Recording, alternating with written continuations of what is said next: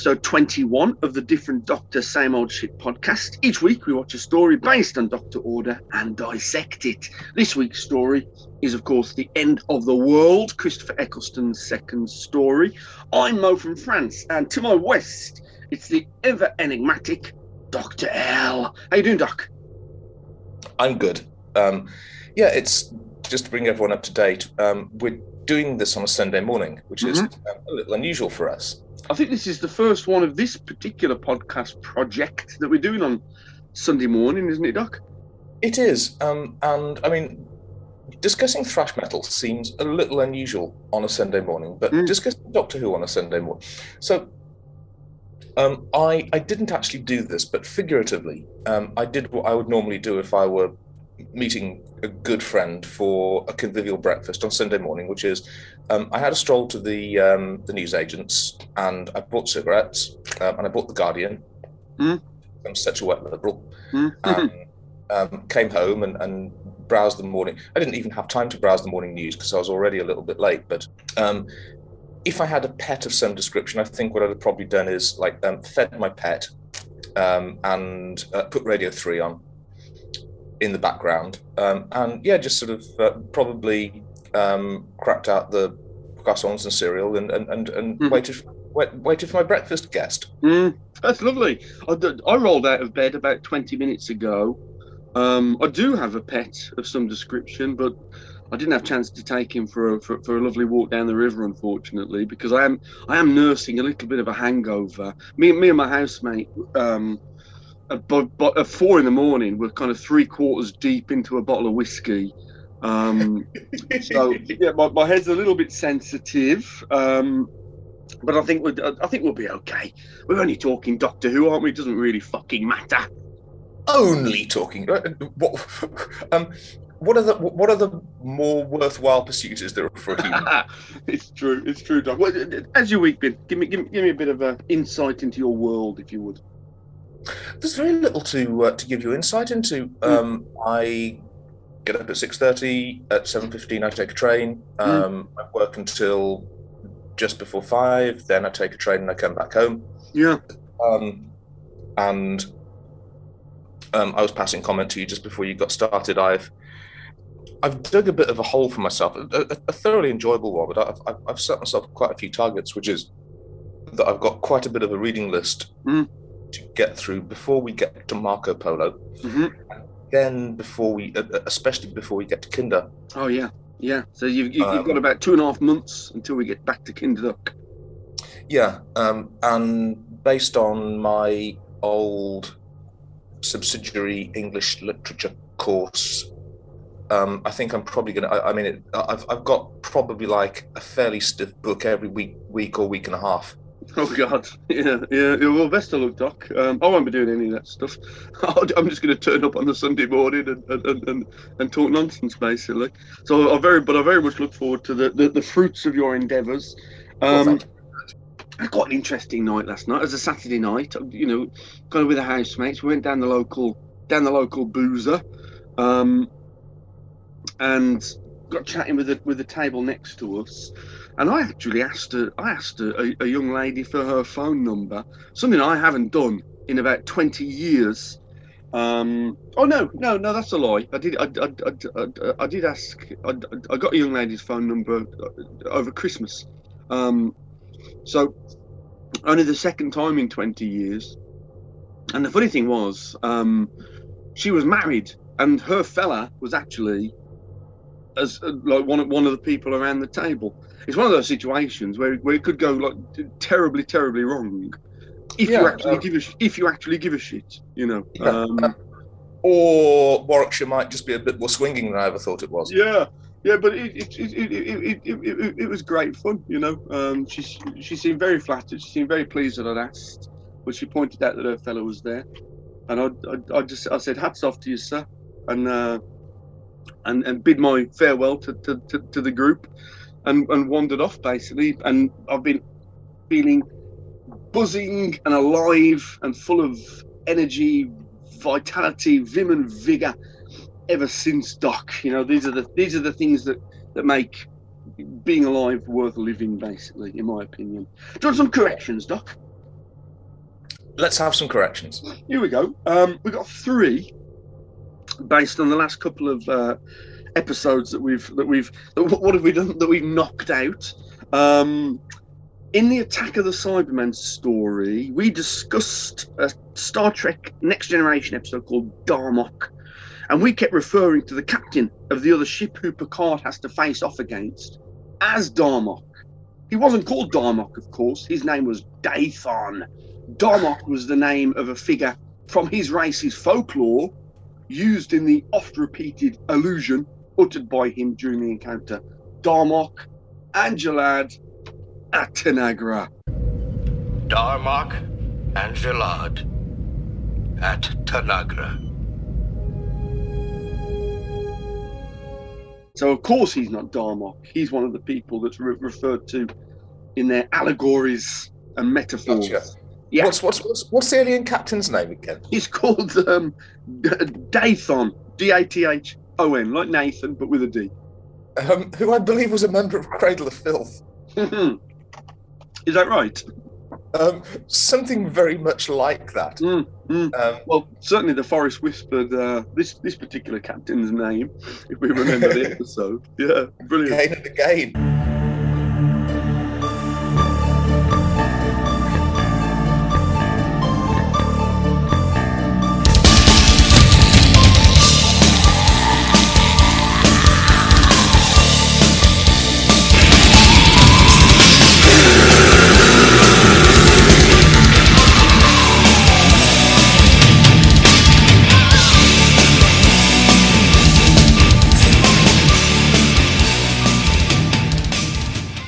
There we go. Great. Um, in the Paradise Towers episode, for some reason, I am much, much louder than the doc. Uh, well, we don't know why this is. Hopefully, it won't happen again. Sorry, guys. It's, it is listenable, but you know, the doc's voice is kind of distant in the background. But and of course, he's the wise one amongst us. So these are the words that we really want to be hanging on to. Apologies, guys. Um, last one in the Paradise Towers episode, the doc mentioned an album called Travelogue by OMD. It, Travelogue is, of course, an album by the Human League. Get your facts right, Doc. I greatly apologise. That's all right. That's all right. We got it sorted. We got it sorted in the edit. I mean, I I'm aware of the fact that I just confused Liverpool and Sheffield, Mm, oh God. make it appallingly dangerous for me to go to Northern England ever again. Well, when, when when we finally go on the different Doctor Same Old Shit World tour, maybe we're gonna have to avoid those cities, Doc. Yeah. Yeah. God, I I, I just uh, I just confused Lancashire and Yorkshire. I, I can't believe I did that. Oh no, Doc. Are are you okay to carry on? Um, yeah, I mean, I'll, uh, I'll I'll just obviously have to watch my back for the next few weeks the house. you will. You will.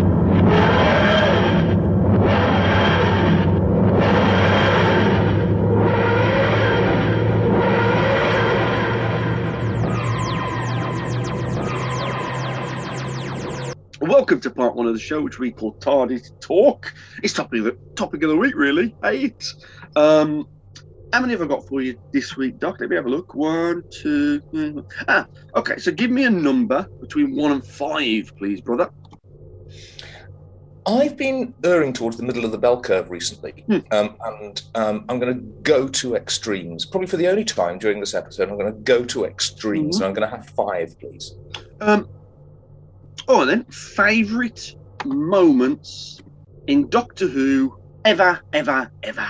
We talked about you like you like your memories of Who and stuff, but what really, what's your favorite couple of moments from the show? Oh, blimey! Um, as usual, this is a um, so many. Mm.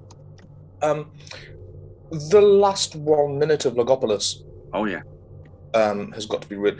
Um, oddly enough, has the last one minute of the Caves of Androzani. hmm brilliant. Um, a bunch of them r- r- are Remind me the last minute of Androzani, please, Doc. well, it's it's the regeneration sequence, Mm. um, and I just really like the line, um, "You must not die too many of your adversaries with delight in your death." It's time to say goodbye. Don't give up. You can't leave me now. I might regenerate. I don't know.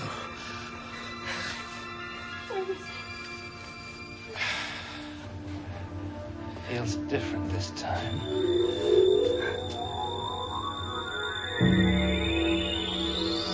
What was it you always told me, Doctor? Braveheart? You must survive. Too many of your enemies would delight in your death, Doctor. Braveheart? To which Peter Davison replies, um, I might regenerate, I don't know, feels different this time. Mm, oh, that, yes, it feels different this time. And then, uh, do we get to Colin sitting up and saying, "Change, my dear"? Doctor? You're expecting someone else? I. I. I. That's three eyes in one breath makes you sound a rather egotistical young lady. What's happened? Change, my dear. And it seems not a moment too soon. Well, it's it's it's a fantastic bit of um, how to set up your store for what the new doctor is going to be like in Mm. three seconds flat. Uh, because Peri says, "I, I, I," and the Doctor says, three eyes in one sentence makes you sound like a rather egotistical young lady." That's right. Yeah, that's right. Yes, it, yes, it's quite, quite, yeah, quite. It is quite the introduction for the new Doctor, isn't it? Um, is it? Is that? Is that story? Maybe spoilers for ten years down the line or something. But is um, Androzani a, a particular favourite of yours? Because I, I know it's a firm fan favourite. Uh, it's fantastic. Yeah. I mean, just this brilliant mixture of Jacobean tragedy. Um, you can really imagine like Thomas Kyd or something Mm.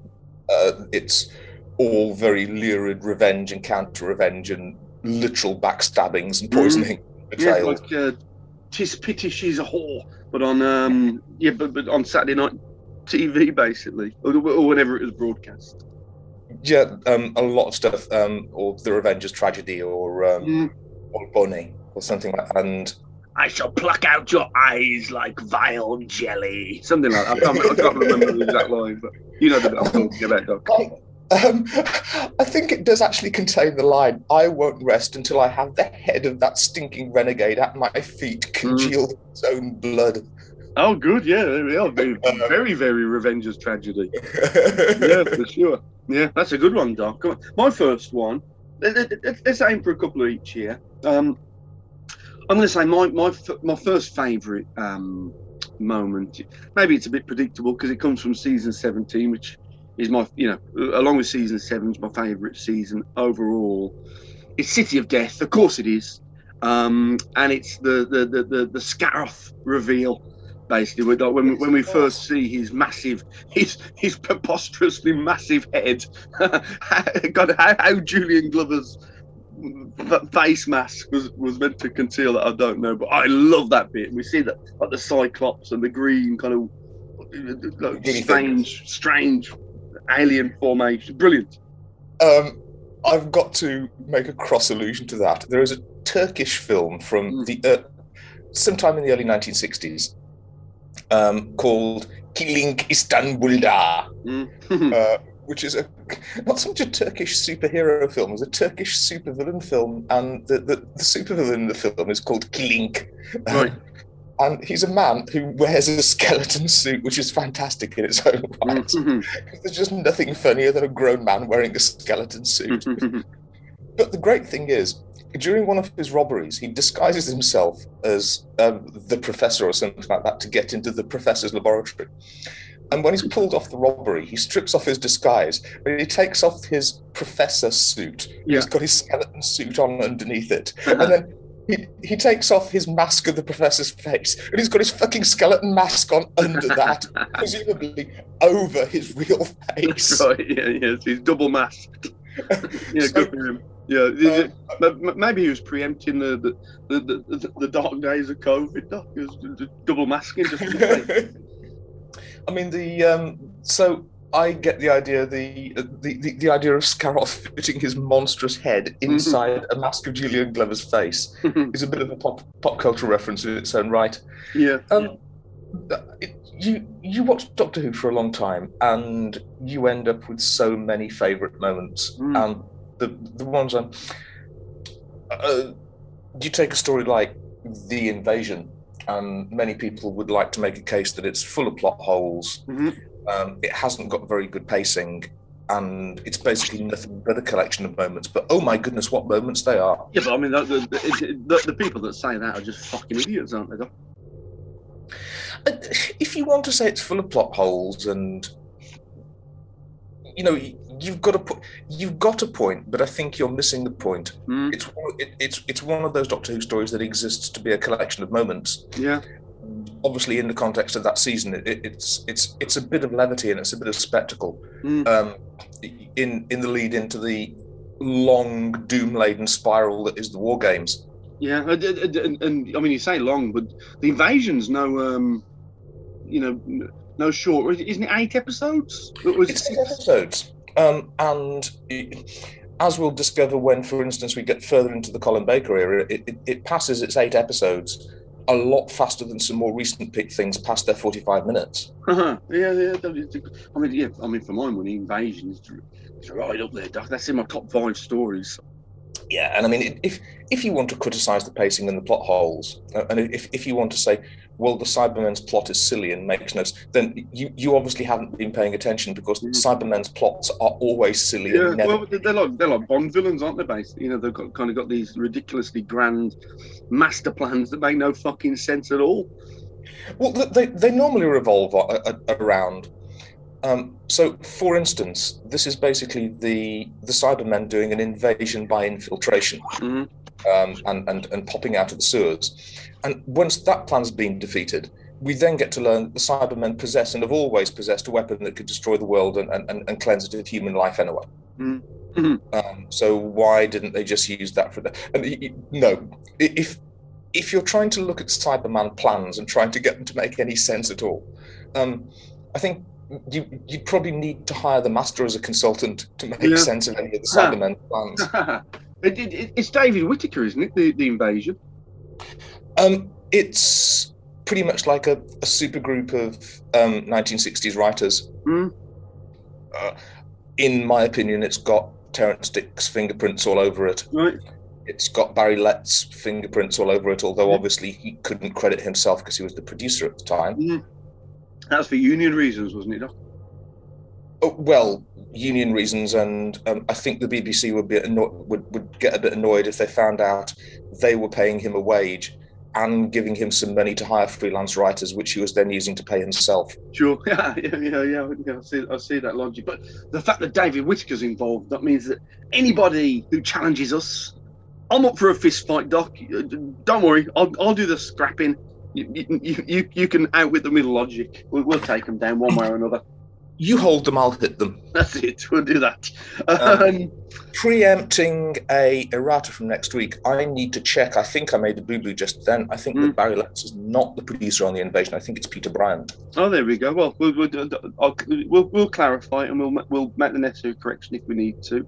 Um, Um, my- my my second uh, favourite has to be, um, and, and I'm going to be a bit cheeky here. It's the whole of the Five Doctors. I just love the Five Doctors so much. Um, I don't care that it's kind of clunky in places. I don't care that some people think it's overlong. I don't care that some people hate the ending. I bloody love it, Doc. So that's my second favourite moment of all. Um, the Five Doctors is a classic example of um, unless you were there, you have no right to comment. Mm. Um, trust me, in November 1983, Mhm. Even people who didn't care about Doctor Who um, had cleared out a chunk of evening to watch that. Yeah. And if you were all, if you were already a relatively newly minted fan, Mm. um, and so this is worth putting in context. You never expected to see any of those things on television. Um, you treated the sight of a Yeti um, probably with the same awe and reverence that a devout Catholic um, sees a crying Madonna. Yeah. Um, you know, it, it, it's it's a moment you clasp to your heart, and whether or not anyone believes you, you know that you saw it, and it will stay with you for the rest of your life, yeah. and and increase your faith and give you something to to meditate on the contents of your own soul. I saw Jesus's face in my uh, toast this morning, Doc. So I know exactly what you're talking about. um, and uh, this this is worth bringing up because obviously in a couple of in a few weeks when we get around to Marco Polo, this will become very relevant, and I'll probably end up repeating myself. But for people who don't like the Five Doctors, it's really worth pointing out that when people talk about missing episodes nowadays, Yeah.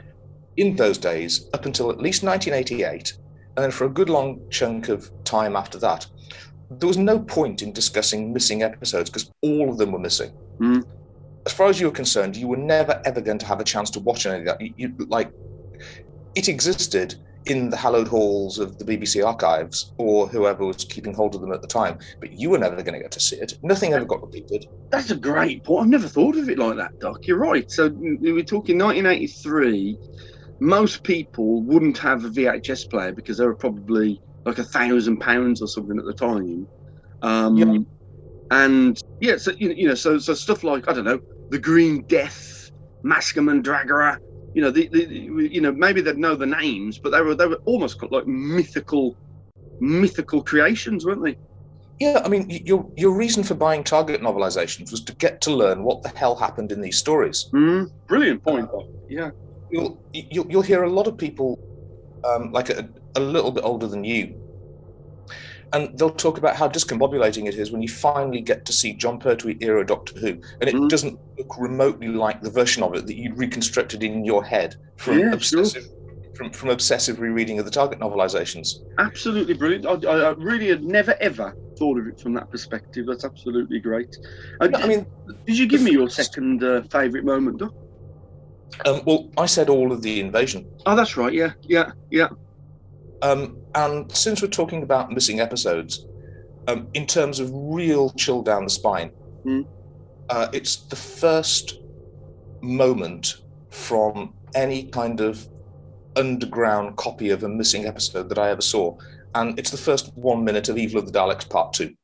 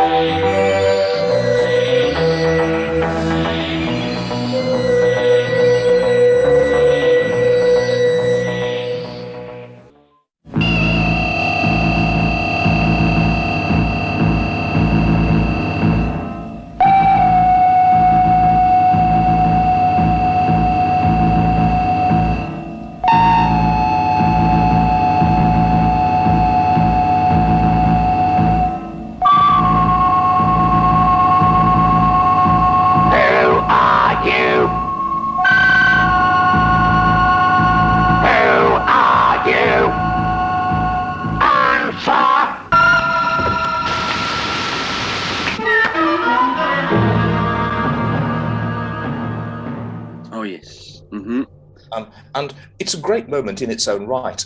Um, but it was after a local group meeting, um, and a close acquaintance of, of mine gathered about four or five people around, stuffed a tape in the machine, um, and basically swore everyone to secrecy. Um, and the Patrick Troughton title sequence started up. Mm-hmm. Um, and then it said, The Evil of the Daleks. Mm-hmm. And like five young men just looked at each other, jaws on the floor. Yeah. Oh, yeah. I can. I can well imagine. I wasn't there. Was was a doc? I don't think. No, this was probably like a, a, a about a year before you joined, Yeah. Yeah.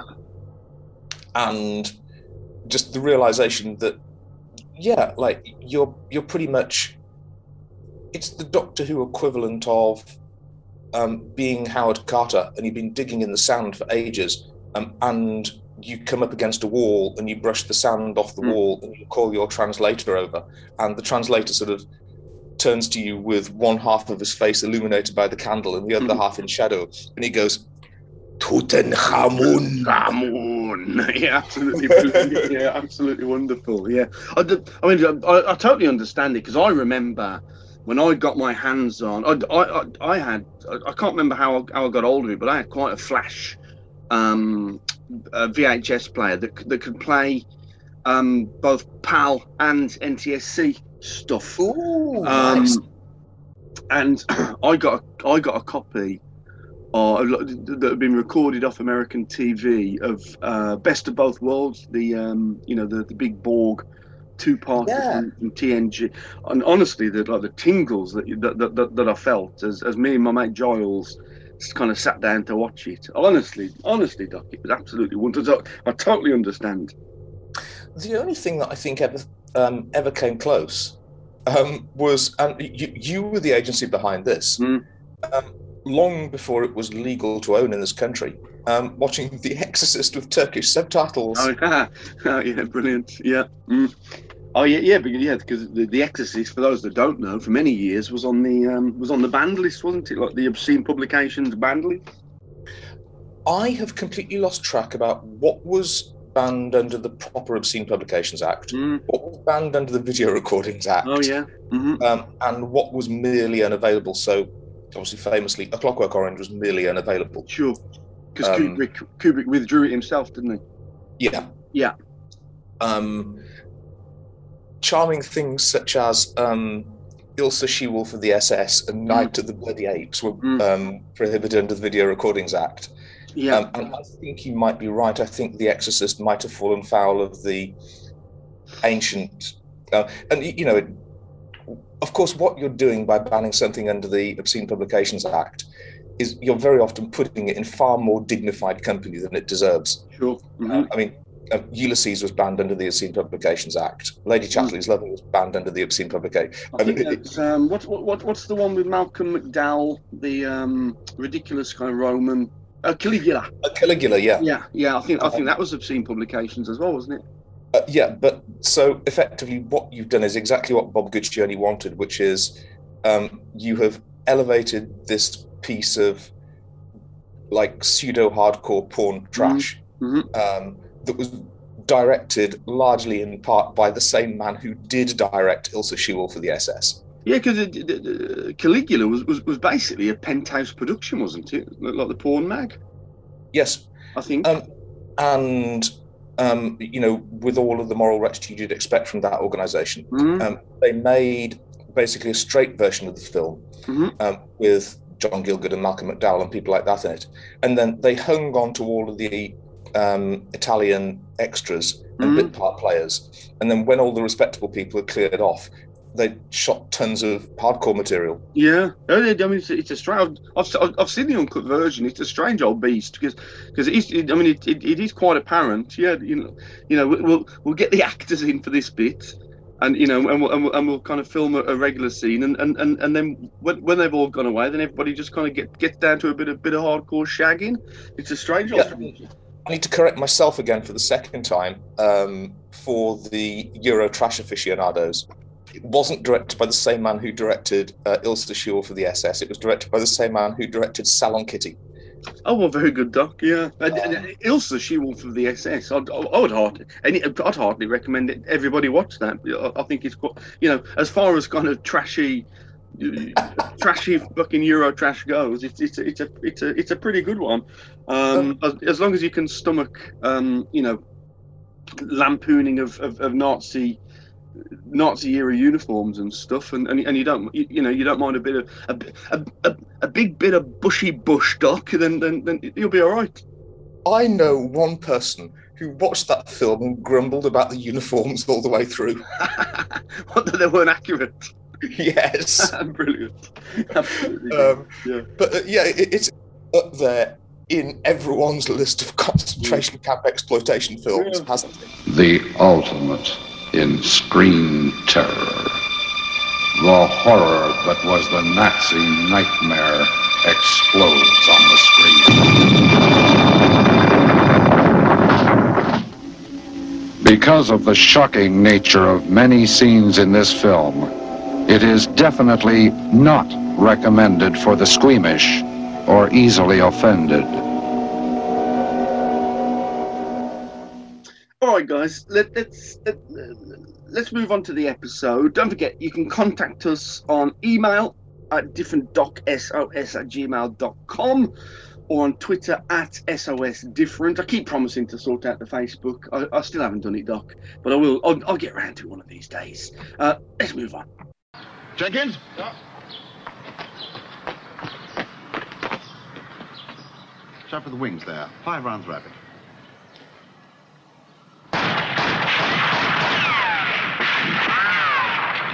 Welcome to part two of the show, which we call Five Rounds Rapid. Hear me and the doc just throw out a few points, and we try to talk about them briefly, but inevitably we fail to do so. Um, here we go. The details. It's written by uh, Russell T. Davies, the man himself, of course, showrunner at the time.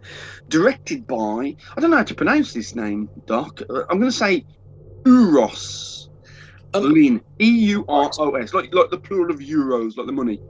Sure. Um, because of hearing a radio interview with the band Gorky's Zygotic Mynci, Oh yeah. I believe the correct pronunciation for this is actually Eros. Oh, is it? So that's a Welsh name, given Yeah. that it's Gorky's. Yeah. Oh, there we. I, I, I, I did wonder the, the derivation of that name. Um, what's the pronunciation, Doc? Um, Eros, as in Eros. The, Greek, the Greek god of love and sex. There we go. So it's Eros Lin uh, is the director. And um, I think it's, I think if, if we do our best to be correct, I think it's probably uh, Eros Chlin. oh yes, it's only one L.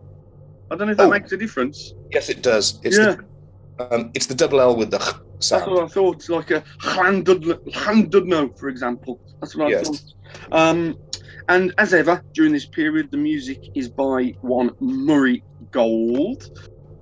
How did you feel, Doc, about the? Here's my first point. How did you feel? Because this is kind of new to you.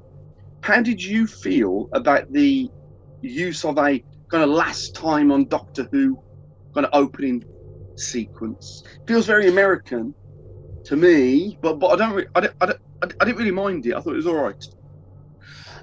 It feels American in not a bad way. Mm. Um, I think nobody was under any illusions about the fact that for us to get Doctor Who in 2005, Yeah. there needed external investment. Mhm. You needed to you needed to have foreign investment and foreign markets queued up before you could even go in, in- into production with the thing. Mm. This was not going to work. Well, the last time people had tried to do it on a small BBC budget, um, we know how like we know how that worked. Sure. Yeah. Um, Yeah. yeah. it, I mean, it just went tits up, didn't it? it looked like cack. It sounded Mm. like cack, Mm. um, and pretty much it was cack. So Mhm. obviously, to survive in the 21st century, it was going to need foreign investors. It was going to need foreign markets queued up out of the box, Mm. and that means I don't even think it's pandering. Um, it's merely tooling your product um, for export and not merely for domestic consumption. So it Yeah. didn't bother me at all. Sure. Good. Yeah. Good. I, I quite liked it actually. You know, you, this is only episode. You know, we've got to keep in mind this is only episode. You know, it's only episode two. We, we're kind of coming at it from a different perspective, being 16 years later. It's only episode two. The show's been off the air for the best part of 16 years, give or take one TV movie. Um, um, that's a whole generation that's been skipped. I think it's fair enough to, not to assume that everybody knows what this show is. So, you know, so kind of doing the you know the last time made, made sense to me, Doc. Let's play the time scale game again. Mm. Um, this frightens me every time I do it. Uh-huh. Um, so if you if you move the linear time scale forward and count back from now, um, or effectively if you slide the linear time scale back from now to when this episode was broadcast, from now and this episode and this episode to the same period in history, Yeah. you're going from 2021 to 2005 and then 2005 to 1988-ish. Sure. Um, so effectively, 16 years ago, um, this episode was broadcast. 16 years before that, Trial of a Time Lord was being broadcast. Yeah. Yeah. If you slide that linear scale back in time to when this episode was broadcast, 16 years previously, um, Surely. Of- sorry, Doc. Just to just to cut in. Surely, 16 years before this episode was the was was the last McCoy season, wasn't it, Doc? Uh, 89 to 2005. oh, you're right. Yeah, sorry. Yeah, Um, it's, no, it's all right. I, just, I, just, I was just doing the maths in my head. Sure. Um, so on the same time scale, uh, if we start with 1989, um, Yeah. then uh, you'd have been about in the middle of season 12. You'd have been Ark in Space. Oh yeah, yeah, yeah, yeah. So that would be seventy-three. So Um, seventy-three would surely seventy-three. you- You're looking at like season four of Pertwee, aren't you? Seventy-three. Yeah, so, so Time Warrior-ish, Ark in Space-ish around those couple of years, and then Fair rather terrifyingly, if you jump back in time, the same um, what you're watching is Quatermass and the Pit. Yeah, because that'd be 57, 58, something like that. Yeah, And now you're really back in the dark ages, aren't you? You know, where, you know where everything's in black and white and filmed live, and you know what I mean. you're you're, uh, you're also PDW, What does that mean? pre Doctor Who. Oh, oh PDW. What a what a terrifying world that must have been, Doc. I know. Absolutely awful. Yeah, PDW. Oh, yeah. Well, you- remember that, listeners. Well, I think we'll be referring to that in future. Um, I like that a lot. Um, I mean, that's that's our equivalent of what Muslims call like before the time of the prophets, isn't it? Sure. Yeah. Well, absolutely. Yes. It's. Uh, uh, what, what what do they kind of in order to, to not to offend sensitive souls uh, don't we don't we refer to BCE now rather than a BC like before the common era rather than before Christ um, or I, I suppose we could we, we, we should really call it uh, PGC, shouldn't we? P GC, go on. Pre pre Gregorian calendar. oh very good. Before Jehovah. Jehovah. Yeah. Um, come on Doc. Give me your first point my good man. What this is, and I think this is absolutely necessary. This is an episode with nothing special about it at all. Um, a competent episode. So we've we've had episode one that sets everything up. Um, and blows everyone's mind, including mine. So it blows the minds of people who've never seen Doctor Who before. It Mhm. blows the minds of people who thought they knew what Doctor Who was. you loved that first one didn't you Doc Rose I absolutely adored it. yeah yeah Um, great I could have re- I could have really done with a very very different ten minutes. I thought the final confrontation was overcooked and terrible. Yeah. Um, and came really close to undermining the previous episode, but in the end it didn't. Um, Sure. And yeah, uh, I absolutely loved it. yeah great Um, exactly what was needed for someone like me, um, who basically needed to see the game being changed, Mm. and all kinds of very, very welcome statements about effectively, um, this is not your dad's Doctor Who. This is something new. This is something completely different. And then after that, I think what needs to happen is the series needs to settle into a groove of a few solid episodes Yeah. that don't blow your mind too much, but allow you to get used to the characters, introduce concepts. So I, I don't think I'm being terribly prophetic here in saying with this is a far future episode. Um, and actually, I'm not being prophetic at all because it's in the preview at the end of the episode. But I thought, hmm, a far future episode. I wonder if the next episode will be set in the distant past.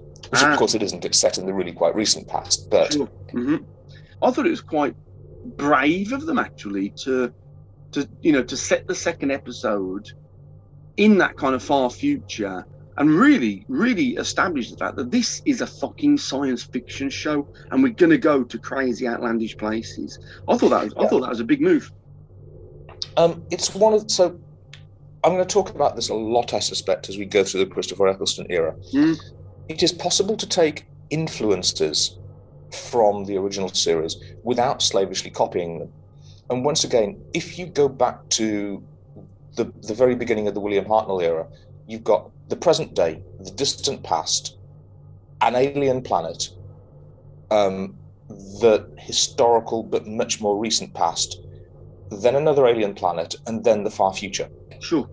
And you go one, two, three, four, five, and this this is all the things that we can do in the context of this television series. Yeah.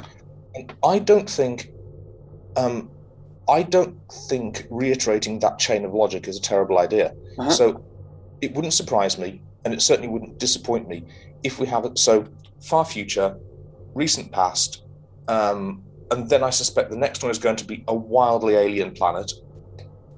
I don't know how long it's going to take for them to get back to contemporary Earth. Mhm. As we progress through the William Hartnell era, the surprising things, thing for me is exactly how long it takes for them to get back to contemporary Earth.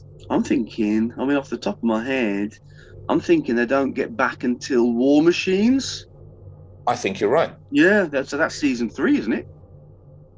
Well, it's the very end of season three too. Yeah, yeah. So you're looking at what? That'd be 8, 16, like, I don't know, like almost like 20 stories in. Yes. Wow. Well, yeah, well, that's a good point, Three, three years of real time. Yeah. Um, so yeah, I, I I think it's very. I don't think it's very brave. I think it's perfectly logical. Mm. Um, for people who don't know Doctor Who, um, those are the people who need to have impressed on them that not only is this not your dad's Doctor Who, this is not the X Files, this is not Buffy the Vampire Slayer, this is not Star Trek. Mhm. Um, so it's not something on contemporary Earth.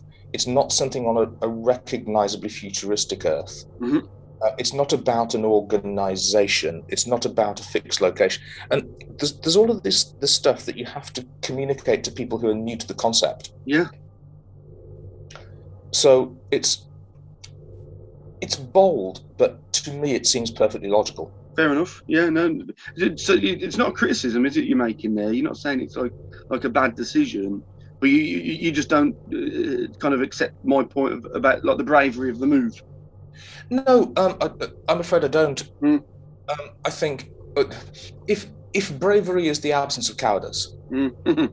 um, so it, it, it would have been a very weak-kneed, cowardly thing to do to Mm. immediately start doing contemporary Earth. Sure, sure.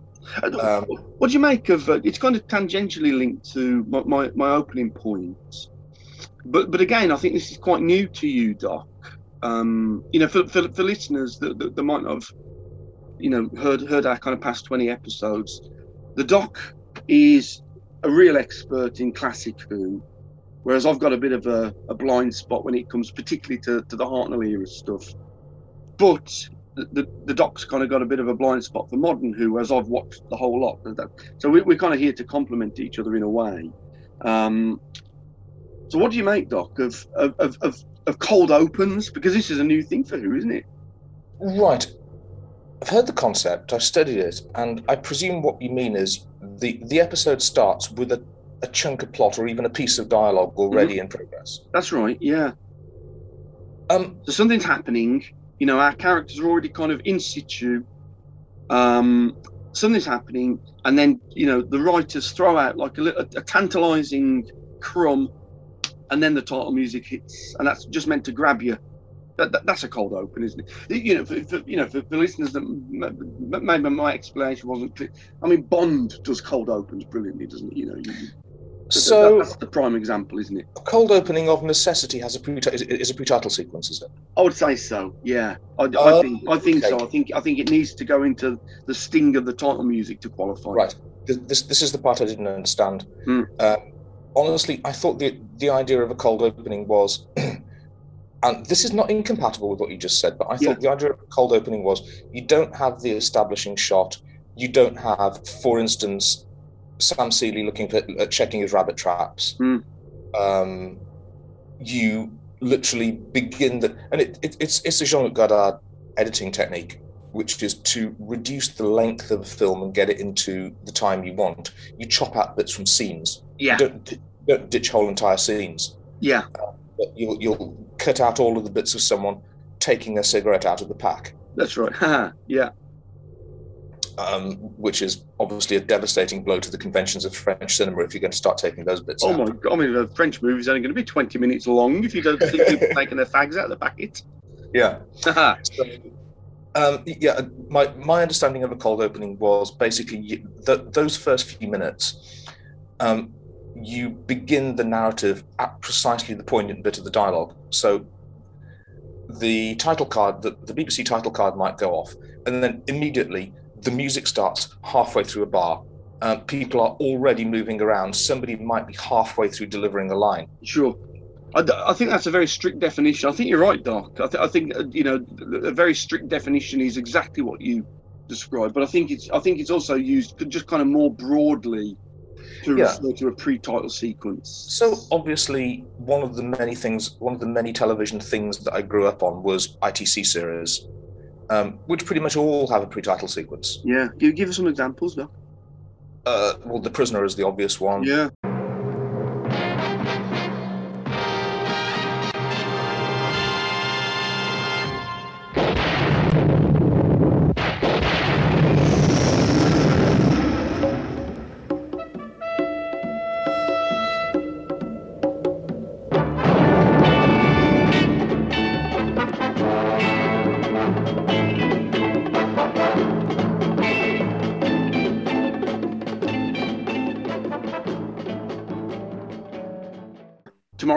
Maybe.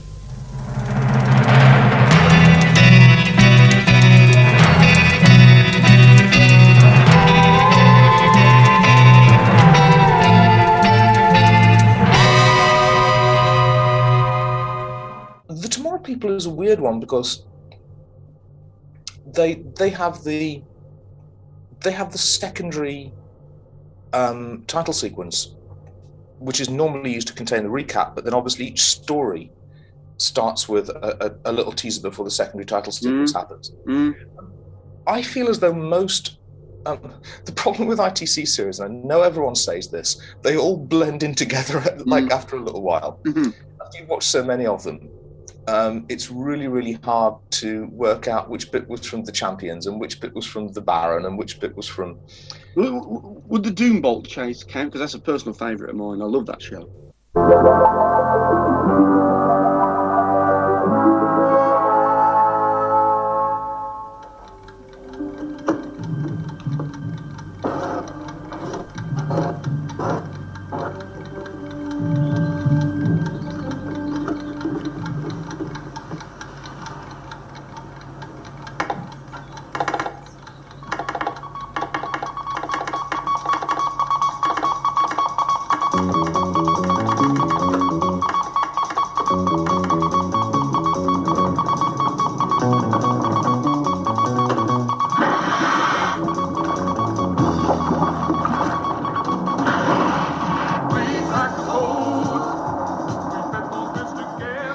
Chase was made by HTV, Right. so uh, made out of Bristol. That hasn't got a pre-title sequence of any I can't remember. I did, I, I, it just kind of came to mind as you listed a, a couple of those shows. It's got what you might call an exciting opening, Mm. but uh, it lack it doesn't have a pre-title sequence. Mhm. There's nothing that punctuates um, the the prelude Mm. from the episode proper. Mhm. So I'm going to say no for that one. Um, I was thinking about the prisoner then in the episode "Do Not Forsake Me, Oh My Darling," which Oh, has yes. one of the best, which has one, one of the best ones I've ever seen, where you're immediately dropped into some people having a really intense scientific discussion about something you don't understand, but you instinctively know is bad news. Mm. Mhm. Um, and none of the words that anyone is speaking makes a lick of sense at the moment. And finally, you see a really, really bad photographic transparency being projected onto a screen, and someone goes, Do we know where Seltzman is? Mm. Mhm. Nothing you've seen so far makes none of the words of English make any sense to you at all. But it's very, very modernist. Um, it's the it's a way to use language in the shape of language so that people can understand the meaning without even understanding the words. Yeah, it's, it's a great example. What one of my favourite cold openings is um, from a from a, Star Trek Next Generation episode called Cause and Effect. I don't know if you remember that episode, Doc, where it, it- they're kind of trapped in a time loop, um, and so the events of the story kind of play out five times, I think, in total throughout. And it's just a repetition, and each iteration is slightly different as they kind of remember shit that happened in the past and, and kind of figure out a way to to break the loop. Um, go on, Doc. Well, no, I was just going to say because I mean that's that's a very modernist thing to do as well as Mm. you know where you. Um, I think Pinter does this at least once, and Beckett does it at least once, where you have a short narrative and you run it many times with small Mm. dis- with, with small differences in between it. hmm That's exactly the structure of this episode. But the cold open, I think, is only like, if my memory is correct, it's only about ten seconds long, uh, which is dead short for for Trek. And it, it I think you just, I think it's just. Forgive me, listeners, if my memory is a bit faulty, but thi- this this is my recollection.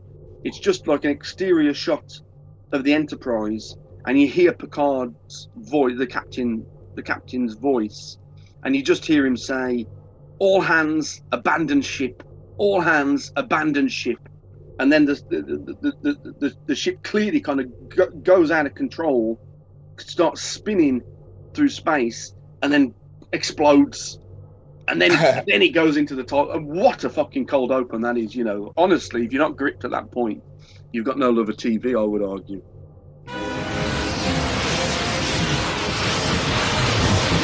Damage report!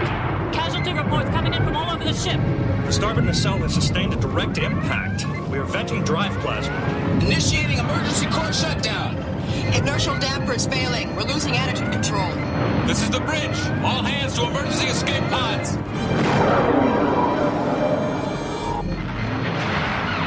Core shutdown is unsuccessful. We are losing antimatter containment. We've got to eject the core. Ejection systems offline. Core breach is imminent. All hands abandon ship. Repeat.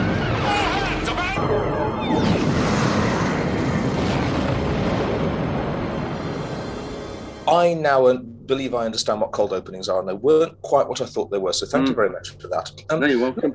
um, I don't mind them being Doctor Who at all. I never did mind them. In, in fact, in a few weeks, we're going to get onto my favourite Doctor Who story ever, which has a cold open. Oh, brilliant! There we go. Yeah, oh, the lovely, lovely throw forward there, Doctor. Yeah. listeners gripped. I love it. Um, so just in case there was ever any doubt in your mind, no, uh, doing, um, doing a do, doing effectively an expositional pre-title sequence before the real story even gets going doesn't bother me at all. no, good. Yeah. Uh, uh, have you got another point for us, Doc? I was a bit irked by the fact that it's set five billion years, and it, it's there's there's no way there's going to be any recognizable sapient life in five billion years time. Sure. Yeah. Um, there's no, I mean, uh, apart from the fact that they wanted to show the Earth being destroyed, Mm. Um, I would have liked it better if they had put some sort of line in about because it obviously it's it's a story about, and I think very poignantly for the time, and a little foresightedly for the time, it's a story about how the mega rich and the idle rich um, waste the stupid amounts of capital they have at their disposal. Sure. And I I, would have, I would have liked it better if they'd have just put in a line about all of these creatures are actually from the 30th century, but uh, they've paid to have a limited amount of time travel so they can go and watch the end of the Earth. Oh, yeah, yeah, yeah, yeah that, that, that, that'd be a neat little um, trick, wouldn't it? Just, yeah, to, to, to get around that, that pesky problem of- of evolution. Yeah, I mean, uh, you know, five billion. years. There's there's no way there's going to be anything even recognizable as a tree person by then. Yeah, because, you know, five billion years ago, you and me were, were, were, were fucking microbes, weren't we, Doc? Like single Um, cell, sing, single celled organisms, if we I even existed at all. I suspect we were a cloud of gas. Yeah, I don't. Yeah, I don't think we even uh, existed in any kind of state. I, I don't know when. I don't know when the like the Cambrian explosion took place, Doc. I, I can't remember. I believe I believe the Precambrian era, so the detection of ammonites and trilobites, I believe is considered to be um, as recently as 600 million years. Wow. Oh, there you go. Yeah. I, something that always astonishes me is when you see a timeline of life on Earth and you see kind of how close humanity is to the last of the dinosaurs and then how fucking long it is to the first of the dinosaurs. You know, Yeah. kind of, we, we, we, I think in our heads we think that, you know, stegosauruses and diplodocuses and tyrannosauruses all kind of wandered around together. But there's hundreds of millions of years between them. Yeah, I mean, um, obviously, when you um, the first thing you've got to realize when you look at your kiddie dinosaur book um, is most of those dinosaurs in that picture were never um, on the Earth at the same time. Mm, it's it is bonkers when you look at when you see it as a timeline. Yeah, um, and then what you're referring to obviously is the fact that the era of life in the oceans is about twice as long as the era of life on land. Mm, Um, and the more advanced that evolution gets, the more it seems to squish up and squish up and like once evolution takes a long time to get going, but once it does, it starts moving really, really quickly. I, I think they do try to address it a little bit, don't they, with the uh, Cassandra character? Sure, it doesn't bother me that I, I'm I'm not picky enough about stuff like this for it to harm the story for me. Um. I just think it's a bit silly the idea that there's going to be anything rec- even remotely recognizable in five billion years. Yeah, yeah. Um, it sounds like a figure that's obviously where they got five billion years from is that, that they've they've got to pick a time that's convenient to watch the Earth being destroyed. hmm Um, I, I would have just liked it better if they'd have said, and for people who are that rich and that decadent, um, it's sort of pretty much now the same way that um, stupidly rich people can pay some Canadian man a lot of money and they can have like the vaguest, most outside plausible claim that they've been real astronauts. Oh I've yeah, yeah, they're blasted off into space in Yes. quotes. Yeah, yeah. for a I know what you mean. 15 seconds of weightlessness. Yeah, yeah. What a bunch Um, of wankers. Yeah. I mean, it, you know, someone said to me quite recently, um, you get uh, you could have joined the parachute regiment for free and got much closer to being a fucking astronaut than that. Oh, yeah, that's, that's incredibly biting and incredibly accurate. Brilliant. yes. Yeah, yeah I like that a lot. Yeah, so d- d- every time that stuff comes on the news, I do, I do just sit there and think, you bunch of cunts, Doc. I'm, I'm sorry. It's, that, that's the thought that goes through my head. But effectively, in in 2021, um, that kind of thing is real, and that's what this episode is mocking, isn't it? Sure. No, you're right. Yeah, yeah. But you know, we've got to remember it was 16 years ago, and, and, and maybe this did seem like a, you know, the, the, the reality we're currently living in did seem like a bit of a pipe dream. You know. I just think um, you could have made a really nice social political point about you've got all of these rich idiots playing at time travel, and I think it would have been it would, especially in the light of what we get to know about the Doctor by the end of the episode, it would have been a really nice compare and contrast that some some guy turns up who really actually knows about time travel, and this is what he does for a living. Sure. Yeah. No, it, it- it's a really, really good point. What did you make of the um, the psychic paper, Doc? Because it, it is quite divisive in um, a modern Who fandom. You know, some people really, really like it. Some people feel that it's it's just like a get out of jail card for the writers. But I'm kind of somewhere down the middle. I, I like it as a concept, but it but it does get overused. I know exactly why they did it, and I think that's a good thing. But Yeah. at the same time, I don't. Yeah. I will now explain. I can guess. I, I've got a pretty shrewd idea why they did it, which is that it, it's to get around the fact that a popular criticism of Doctor Who was that the now at, least half of the narrative length of any Doctor Who story was the Doctor getting captured and locked up and escaping from jail, and arguing with guards and arguing with authority figures. And I can absolutely understand why, in the forty-five minute format, they wanted to get that out of the way. Yeah, because yeah, 'cause you, you just don't have time for that, do you? In, in 45 minutes, you know, you've, you've got to trim the fat, and that's the fat that needs trimming. Yeah. The problem is that um, unless it's done really lazily and really badly, um, the bits where the doctor gets captured and locked up and argues with guards and argues with bureaucratic authority figures are some of my favourite bits of Doctor Yeah. Who. Yeah, yeah, because it establishes the Doctor's character, doesn't it? You know, as this kind of anti-authoritarian, militant, you know, provocateur. Yeah, um, and maybe people, maybe the the crew of producers in 2000 or the, the, the, creative people in year 2005 just thought that had been done to death or at the very least didn't need to be done anymore. Mm. So i can really understand them putting this narrative device in place that's basically it's it's as much there a warning for the writers as, as a convenience. And it's like no don't even be thinking about doing that stuff.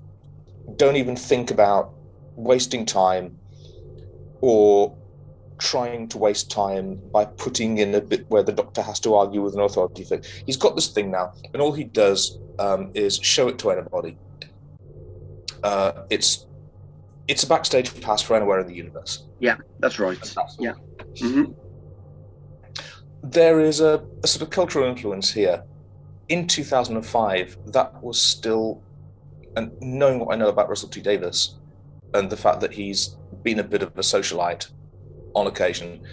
This was sort of coming off the era of, I don't even know if these were still a thing, but um, in the 90s, um, people used to call them face fascist, uh, but the hyper exclusive super clubs were very much a thing. And anyone who tried to get in would be greeted by some like SS guard going, Your name's not on the list, you're not coming in. Yeah, sure. And I can imagine a whole bunch of people uh, who wasted a lot of time going through that really, really, really wish they had the psychic paper. I think you'll find this is a guest pass. Mm. There- there- There's a great story that Frank Skinner tells where he was trying to get into. Um, he was playing at a, at a big venue, somewhere you know, somewhere like the Apollo, um, and he was the headline act. And there was like an overly officious security guard on the door. Um, you know, you, you, know, show, show me your papers, basically, show me your ID. And uh, he didn't have anything on him, and he said, "Well, I can't let you in." And, and Skinner just kind of pointed behind him and then pointed to his face to his own face. You know what I mean? there was a massive poster of, of him headlining and then he just pointed to his. And you know, I mean, he makes the point that you, you know, in a different circumstance, that would be a really wankerish thing to do. But it was the only way he could prove, actually, I am entitled to come in, brother. Yeah. So I I, I think it's a really neat joke uh, Mm. because anyone who's ever had to try and get past a security guard to get somewhere where they know they've been invited to, Yeah. or um, had to try and get through not even a foreign airport, had to try and get through customs at Heathrow Airport when you're really, really tired after a really long journey. It's Oh. my country, damn it! Yeah. Oh, I mean, the, my worst experience was at San Francisco um, airport, and we ended up, um, we ended up in the like the is it IRS? I think is the initialism. Um, Oh. For about three hours, you know, just kind of having to explain why we were there. It was honestly so painful. Uh, really, really awful, awful first experience of America.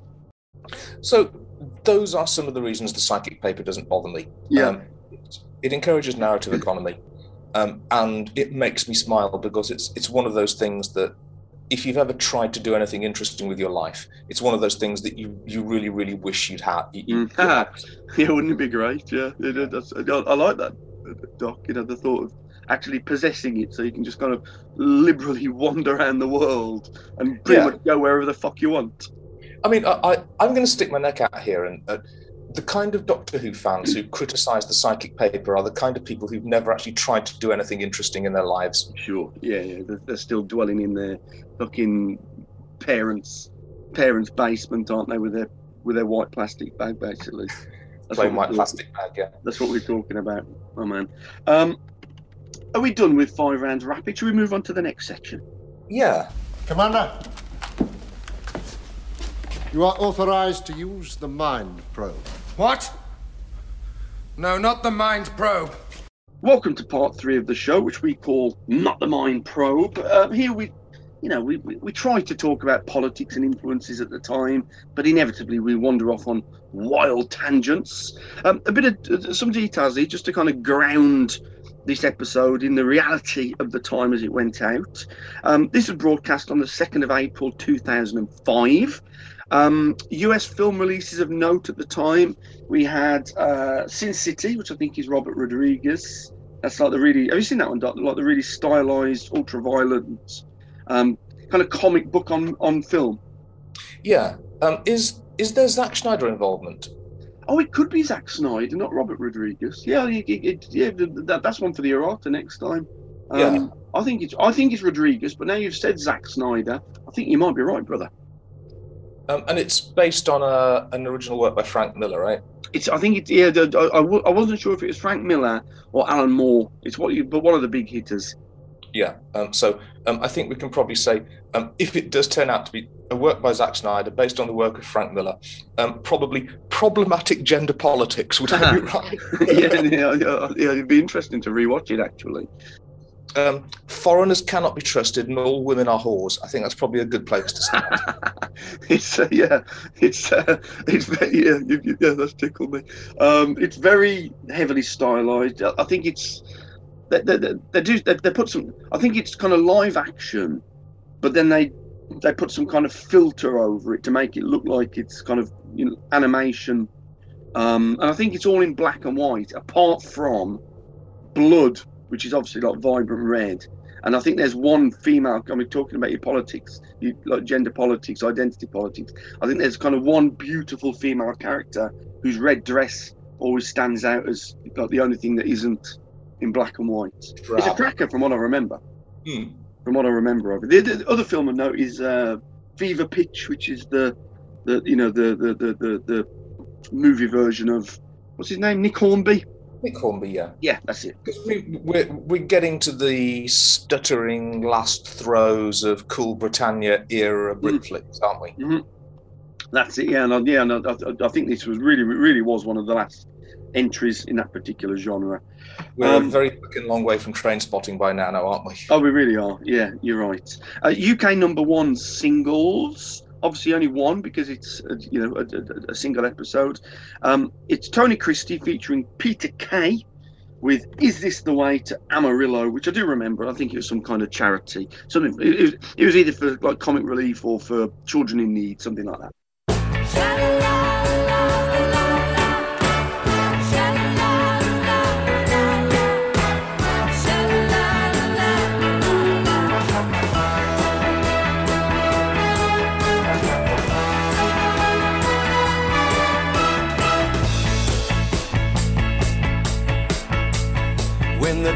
Is dawning on a Texas Sunday morning.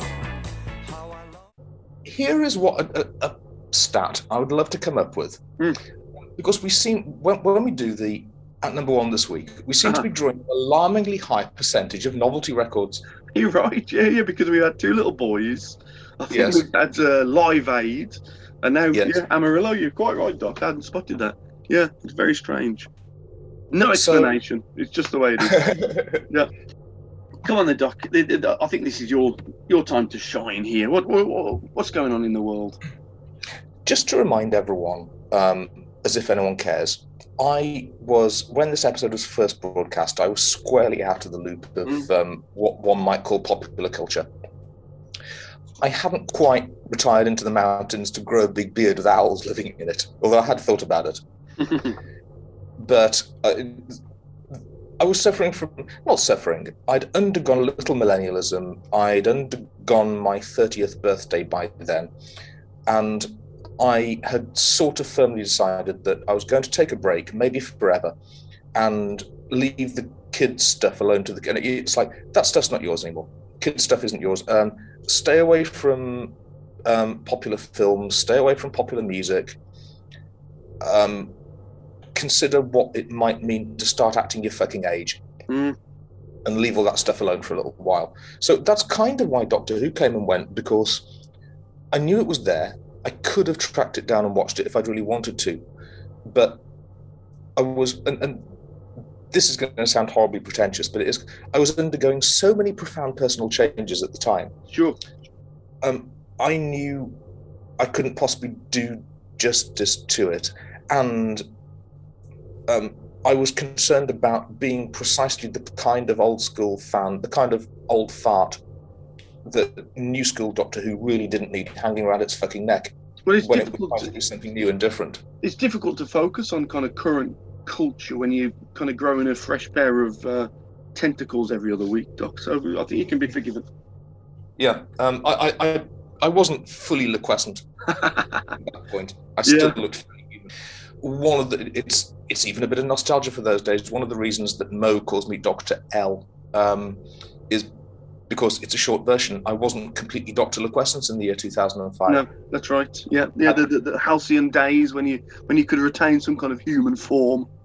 Yeah, um, as uh, when when when I had a passing complexion. um, so um, I don't really know what was happening. I, I don't know for reals what was happening in, in, in, in popular culture in 2005. I suspect it was the beginning of the era of the super rich. And I need to spend a couple of minutes talking about this. When I was little, um, wealthy people, and it, the expression was dated by then, but it was still in use. What people in the 50s used to call the jet set. Sure. And there was sort of an understanding that these people would be the not merely rich and not merely extravagant, but they would be the wildest, most adventurous, most interesting people. You, you would want to go to their parties, basically because any one of them, um, you would want to stand behind them in a conversation and just listen to them talk, Mm, mm, yeah. and just listen to them sound off about their tales of the wild shit they'd done and the beautiful people they'd fucked Mm. and the crazy dangerous situations they'd been in and it would be i don't say necessarily a privilege to be around them uh, but it would be the best entertainment of your life ever just to be able to hang around some of these conversations and let these people and, and, and listen to these people speak Sure. The jet setters. yeah. So, um, I mean, I'll come up with some names a bit later on. Um, too many to mention at the moment, but I, I need to boil it down to a few permanent names. by the time you get to the year 2005, I get the idea that the equivalent, what are now referred to as the super rich, the raison d'etre is merely to be rich, and Mhm. that's that, that, that's the most interesting thing about them. Yeah, the, the, the, this is a really good point you're making, Doc, and something I've, I've, I've thought about often. It, you know, 30, 40 years ago, when people were extravagantly rich, they would get up to extravagant things, wouldn't they? You know, Yes. and, and, and, and they would live like a decadent lifestyle. But the, the, the but but the like the extravagantly rich now are just such a bunch of boring fucking wankers. What's the point in having all that money? Yeah, I mean, I, I'm, I'm just trying to imagine, and this this is a fantasy construction, obviously. You can go to a party that's being hosted by um, Kirby Broccoli or um, Jerry Richard- Bruckheimer. yeah, or Richard Burton or Mhm. Mick Jagger, and he's invited, let's say, Michael Hare or um, Anthony Burgess or Mm. um, you know a, a, a high-low mix of broke but entertaining intellectuals, F1 drivers, Yeah. pilots, journalists, um, people who've done a bunch of fucking shit that nobody else even dares to do, let alone can afford to do. Yeah. Oh, yeah. Who, who, who do you want at your party? James Hunt or Lewis? fucking. I couldn't be more boring if I tried Hamilton. You know what I mean? It's it's extraordinary. And it- it- it- I think the same thing's true of music. You know, whose party do I want to go to? Do I want to go to? I don't know. You know, the party that where, where the Rolling Stones and Motorhead are going to be there, or Yes. fucking Travis and Coldplay. Get fucked. Um, yeah, I mean, uh, it's it's yeah. Uh, whose party would you um, rather be at, Ed Sheeran or um, Lou Reed? That's right. I mean, it's just no contest. Is it? I, I, wa- I want, I want to be at Freddie Mercury's party, snorting cocaine or fucking dwarfs. That's what I want to do. you know? So I think this episode is kind of a nicely observed observation about this, which I, I think in 2005 it was a fairly new phenomenon. In 2021, it's established that super rich people are notable at the beginning and end for the fact that they are that they're extremely wealthy, and Mm. that's it. Yeah. None of them none of them do anything with their wealth. Sure.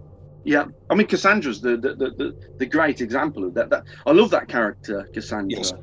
Um, it, it's, it's such a great concept. Really, really well realised, incidentally. Yeah, absolutely. Um, you know, the, the, the actual realisation on screen is remarkable. Voiced by Zoe Wanamaker as well. Quite a big hitter in terms of. S- Say it again, Doc.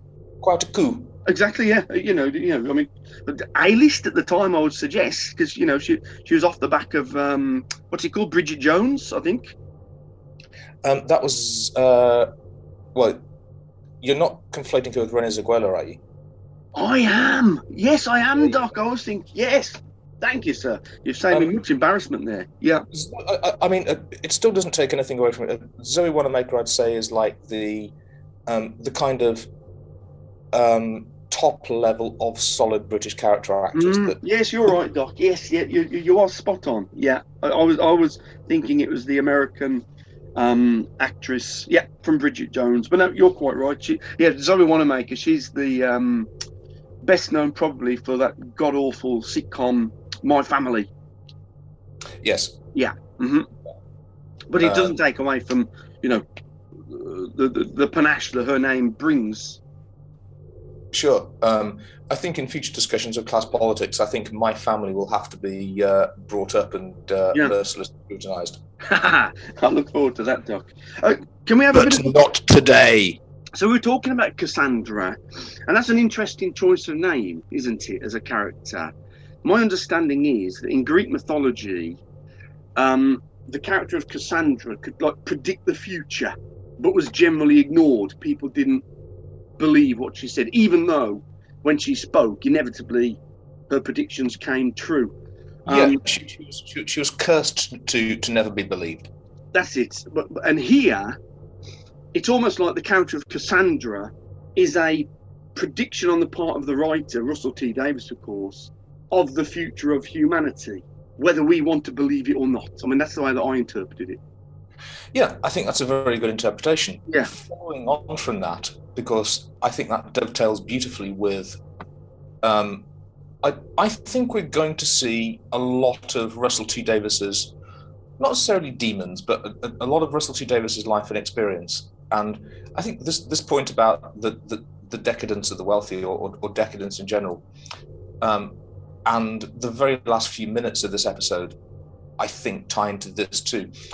Obviously, most people know Russell Davies um, had been into some pretty wild shit in his youth. Sure. And, and, and, and, and he's quite candid about it in interviews. And, uh, you know, even seeing his kind of non Who work, I think it's it's pretty much, you know, semi autobiographical. Yeah. And the point I think I'd like to make here is that um, he got away with it. Many people he knew didn't get away Mm. with it. And I think he's got a lot of survivor guilt. You're talking about the gay plague, basically. Yes. Yeah. Oh, Sure. Let's call a thing what it is and talking about AIDS. Yeah. Uh huh. Yeah. Uh, and I I think within the, the like in the last five minutes of this episode, you you, you get a pretty like um, unabashed confrontation of that now, don't you? Mm, I know you, you're quite right, and and, and, the, like the AIDS crisis um, is fresh in my mind actually because either last night or the night before, me and my housemates um, watched uh, like a Freddie Mercury retrospective, um, and so it kind of delved into that and you know just kind of really kind of grounded it in in, in that world. But you know, but it is totally understandable. You know, somebody who lived through that period as a gay man, you know, why that's going to be front and center of, of a lot of your kind of creative output. Totally understand. Um, you might know this. Not being a gay man myself, um, and, and sort of standing on the outside and trying to put things together from what I've observed. Sure. Was Cassandra sort of created, do you think, to become either a gay icon or to be a parody of gay icons? Yeah, I, don't- I, yeah, I think it, I think it was RTD having fun basically. Um, I don't think, you know, I don't think he, he would have had thoughts that she would become iconic in the gay community, but I certainly think that, um, yeah, he was he was just kind of playing with playing playing with that concept. Because the, the, there must exist somewhere in the world. There must exist a very tight lycra muscle shirt with, with, with Cassandra's face on it. yeah, yeah, I can well imagine it. I don't, I'd have worn it back in the day, Doc, if, if I'd have had one. That's for Yeah, sure. um, Yeah. I'd have bought it for you. Yeah, yeah, absolutely. I'd have Um, gone to Clone Zone and bought it for you. Yeah, are we talking to Cassandra, Clone Zone in Birmingham, brilliant. Yeah, Uh, yeah, what a great shop. Um, I, I mean, talking to Cassandra, and if we and if we're trying to find links to kind of other stuff in the zeitgeist, is it me or, or is she like a like a sanitized version of Brother Frank from Hellraiser, and also the evil Doctor from from Beyond? to me, her character got really reminded me of those of those characters. Can you explain why, Doc? Um, the Frank, the um, the Clive Barker illusion. Um, yeah, absolutely. Mm. Um, I can really imagine there being a Cenobite exactly like Lady Mhm. Cassandra. So, th- this this idea that you have um, effectively, when you seek extremity, the difference between pleasure and pain becomes absolutely meaningless or non-existent. That's it. Um, Pain when- and pleasure, indivisible. I thought I'd gone to the limits. I hadn't. The Cenobites gave me an experience beyond the limits. Pain and pleasure, indivisible.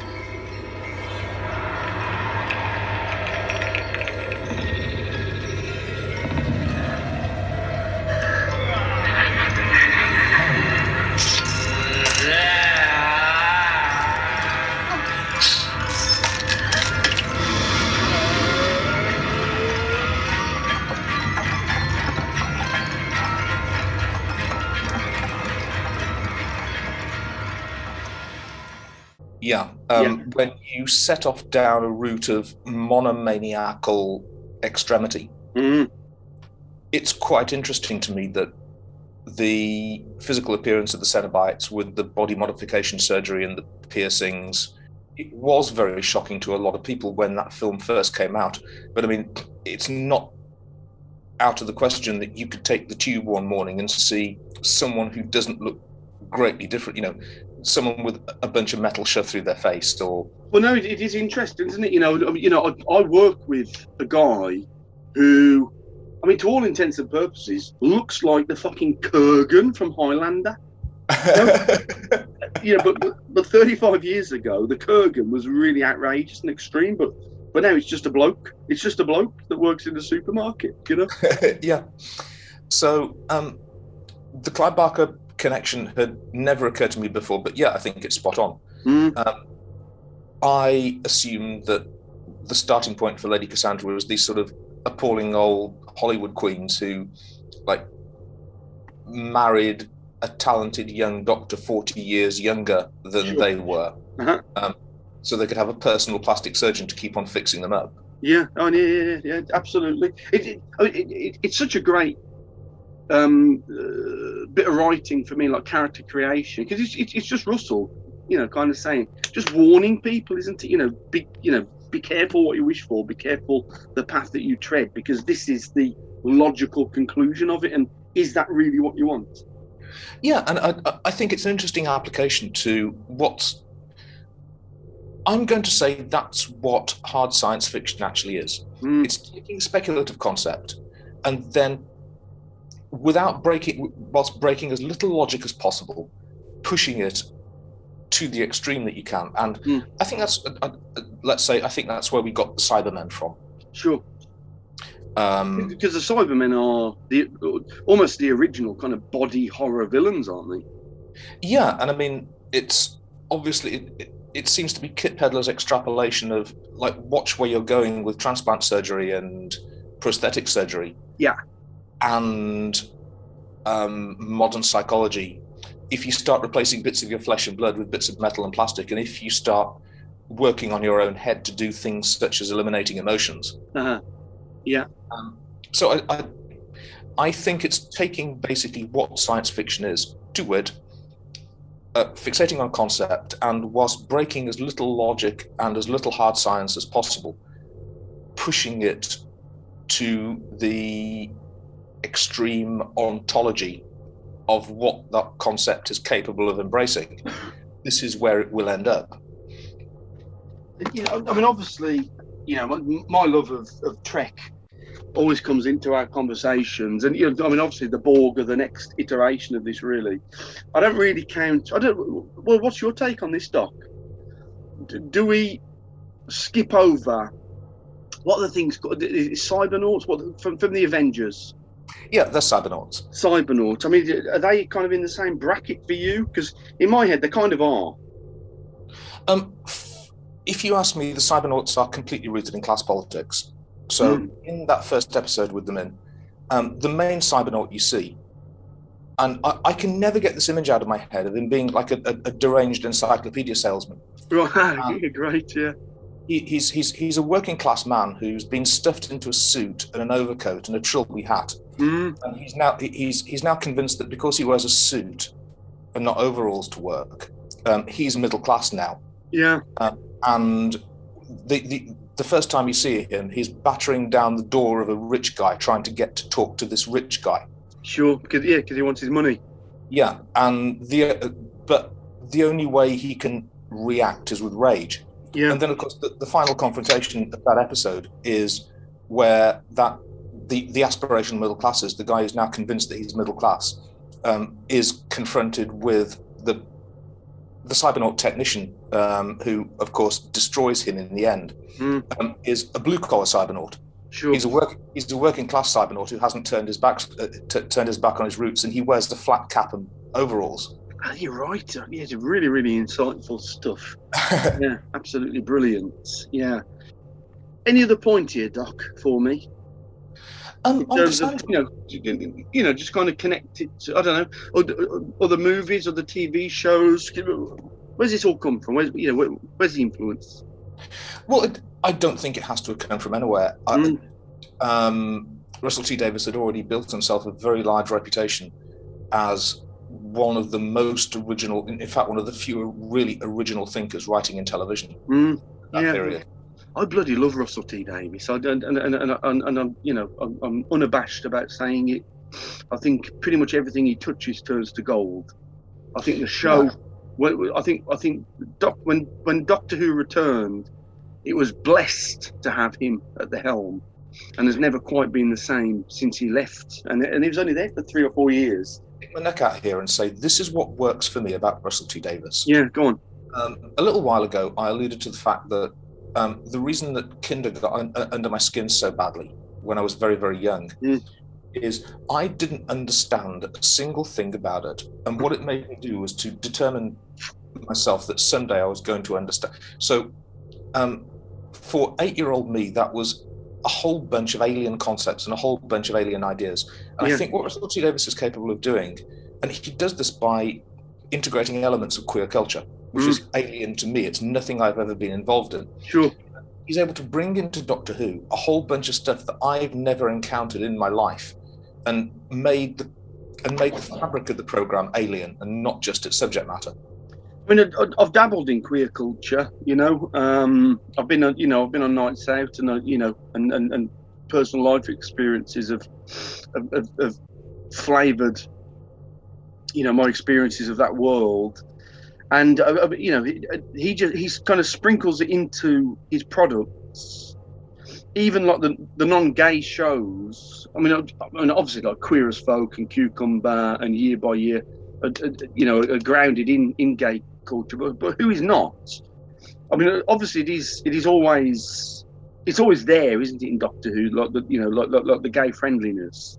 Yeah. by the Um, way, um, you needn't be so modest. Um, I believe you've seen Hazell Dean live. You don't get much. You're quite right. You're absolutely correct. Yeah, I saw Hazell Dean live, and I was wearing a pair of leather pants at the time.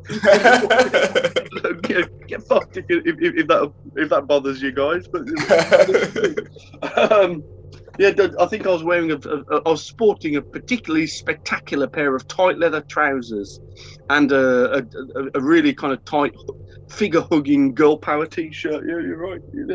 Hazell What a memory, Doc. Oh, Mo, you just blasted me back to the mid nineties. Um, there's no need to be falsely modest and say you've dabbled. You've, you've been up there. well, I've been up there from time to time. um, um, I want to talk about Star Wars, Doc.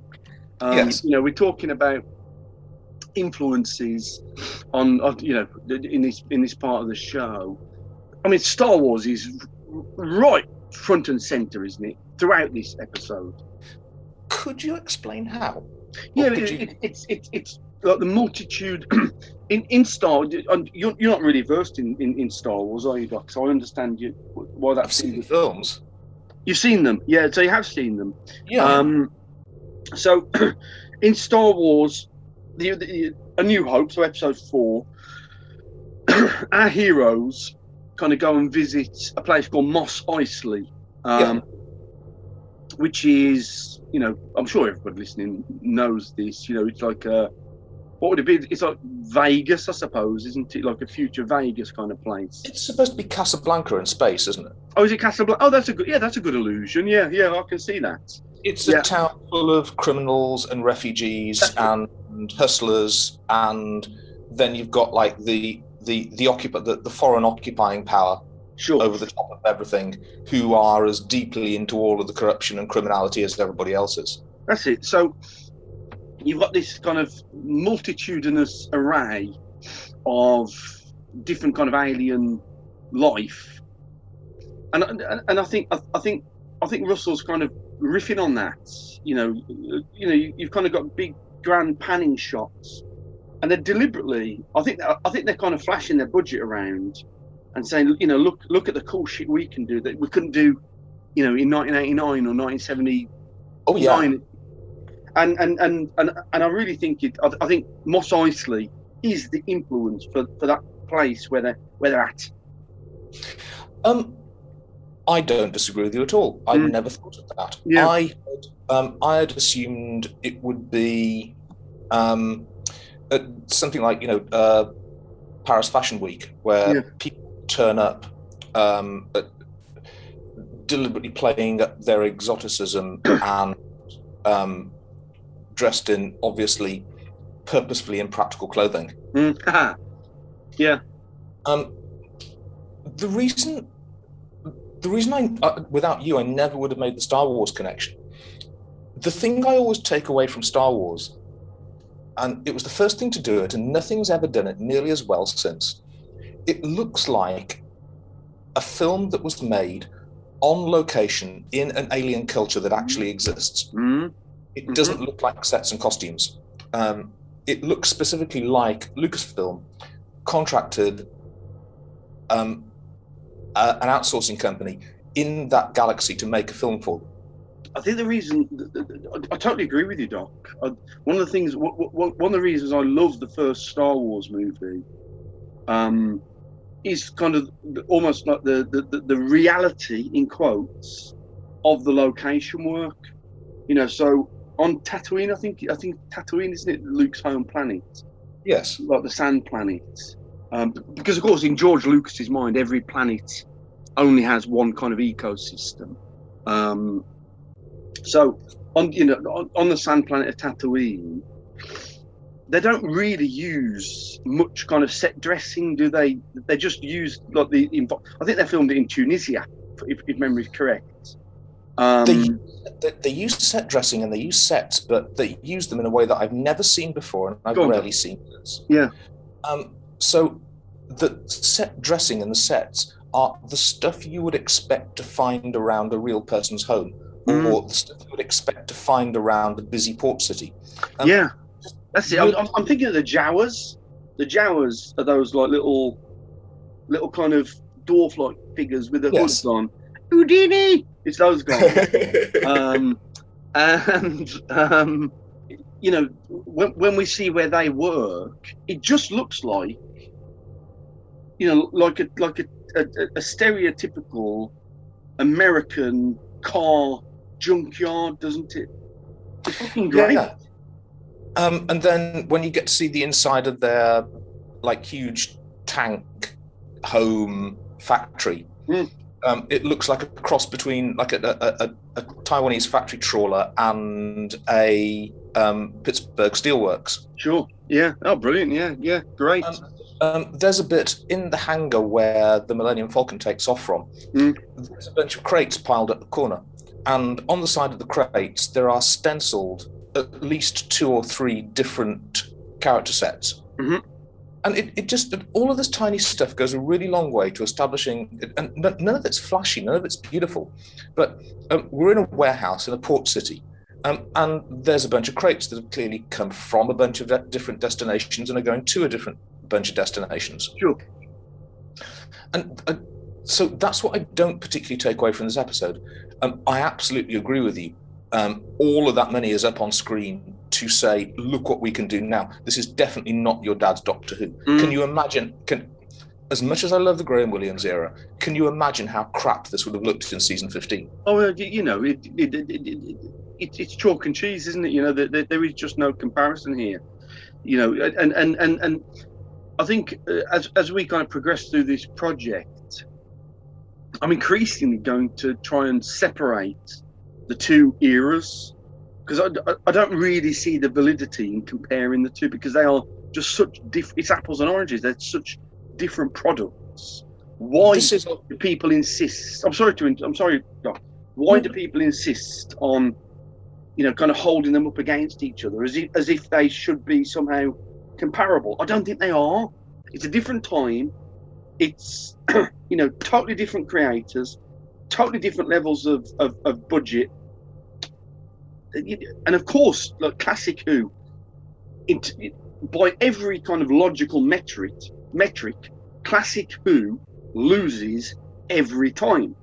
But but that's not reality, is it? it's less problematic for me to approach this than I think it is for many other people because I'm coming to a, a lot of this I'm coming to for the first time ever in the year 2021. Mm, brilliant, yeah.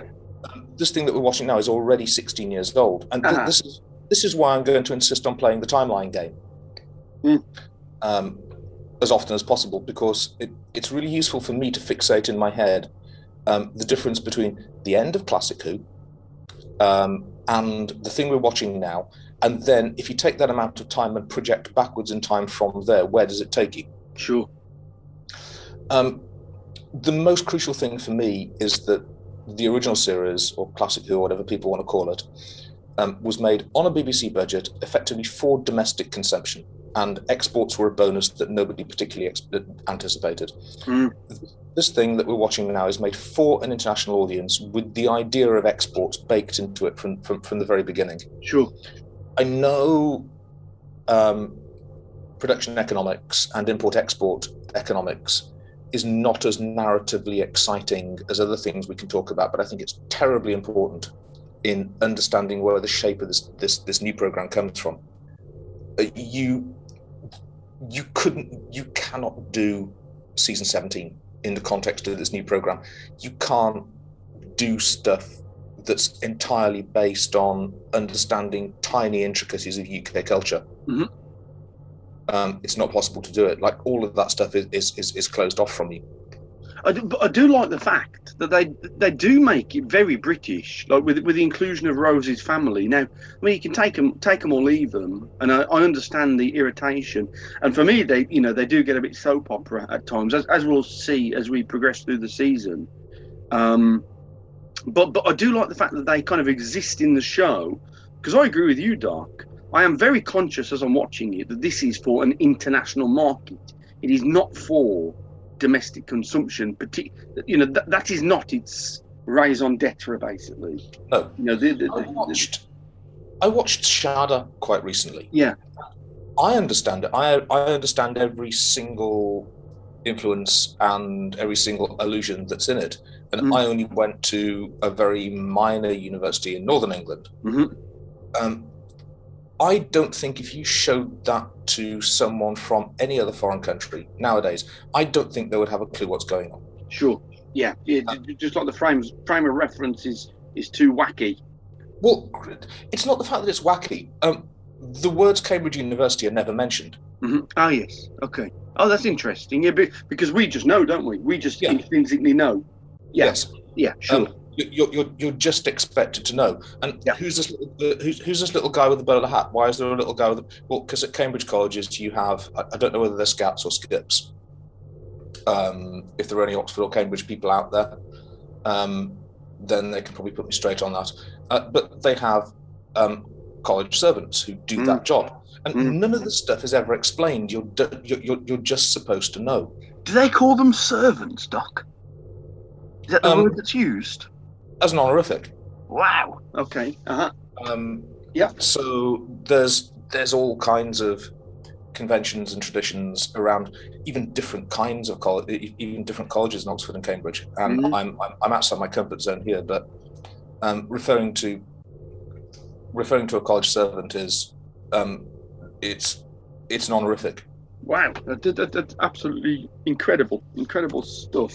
Um, what do you make of um, the use of, like, maybe not contemporary, but modern music in the show? Um, sometimes I have real problems when they use modern music in Who, but this one seemed okay to me. It, it, it all felt very kind of Bond influenced, and and, and, and, so of course that know to me that's that's always satisfactory.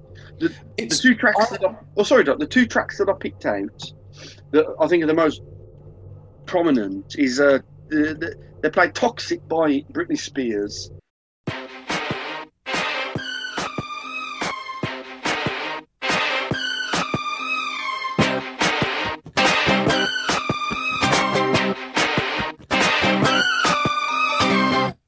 Baby, can't you see I'm calling? A guy like you should wear a warning. It's dangerous. I'm falling. There's no escape. I can't wait. I need a hit. Baby, give me it. and "Tainted Love" um, by Soft Cell.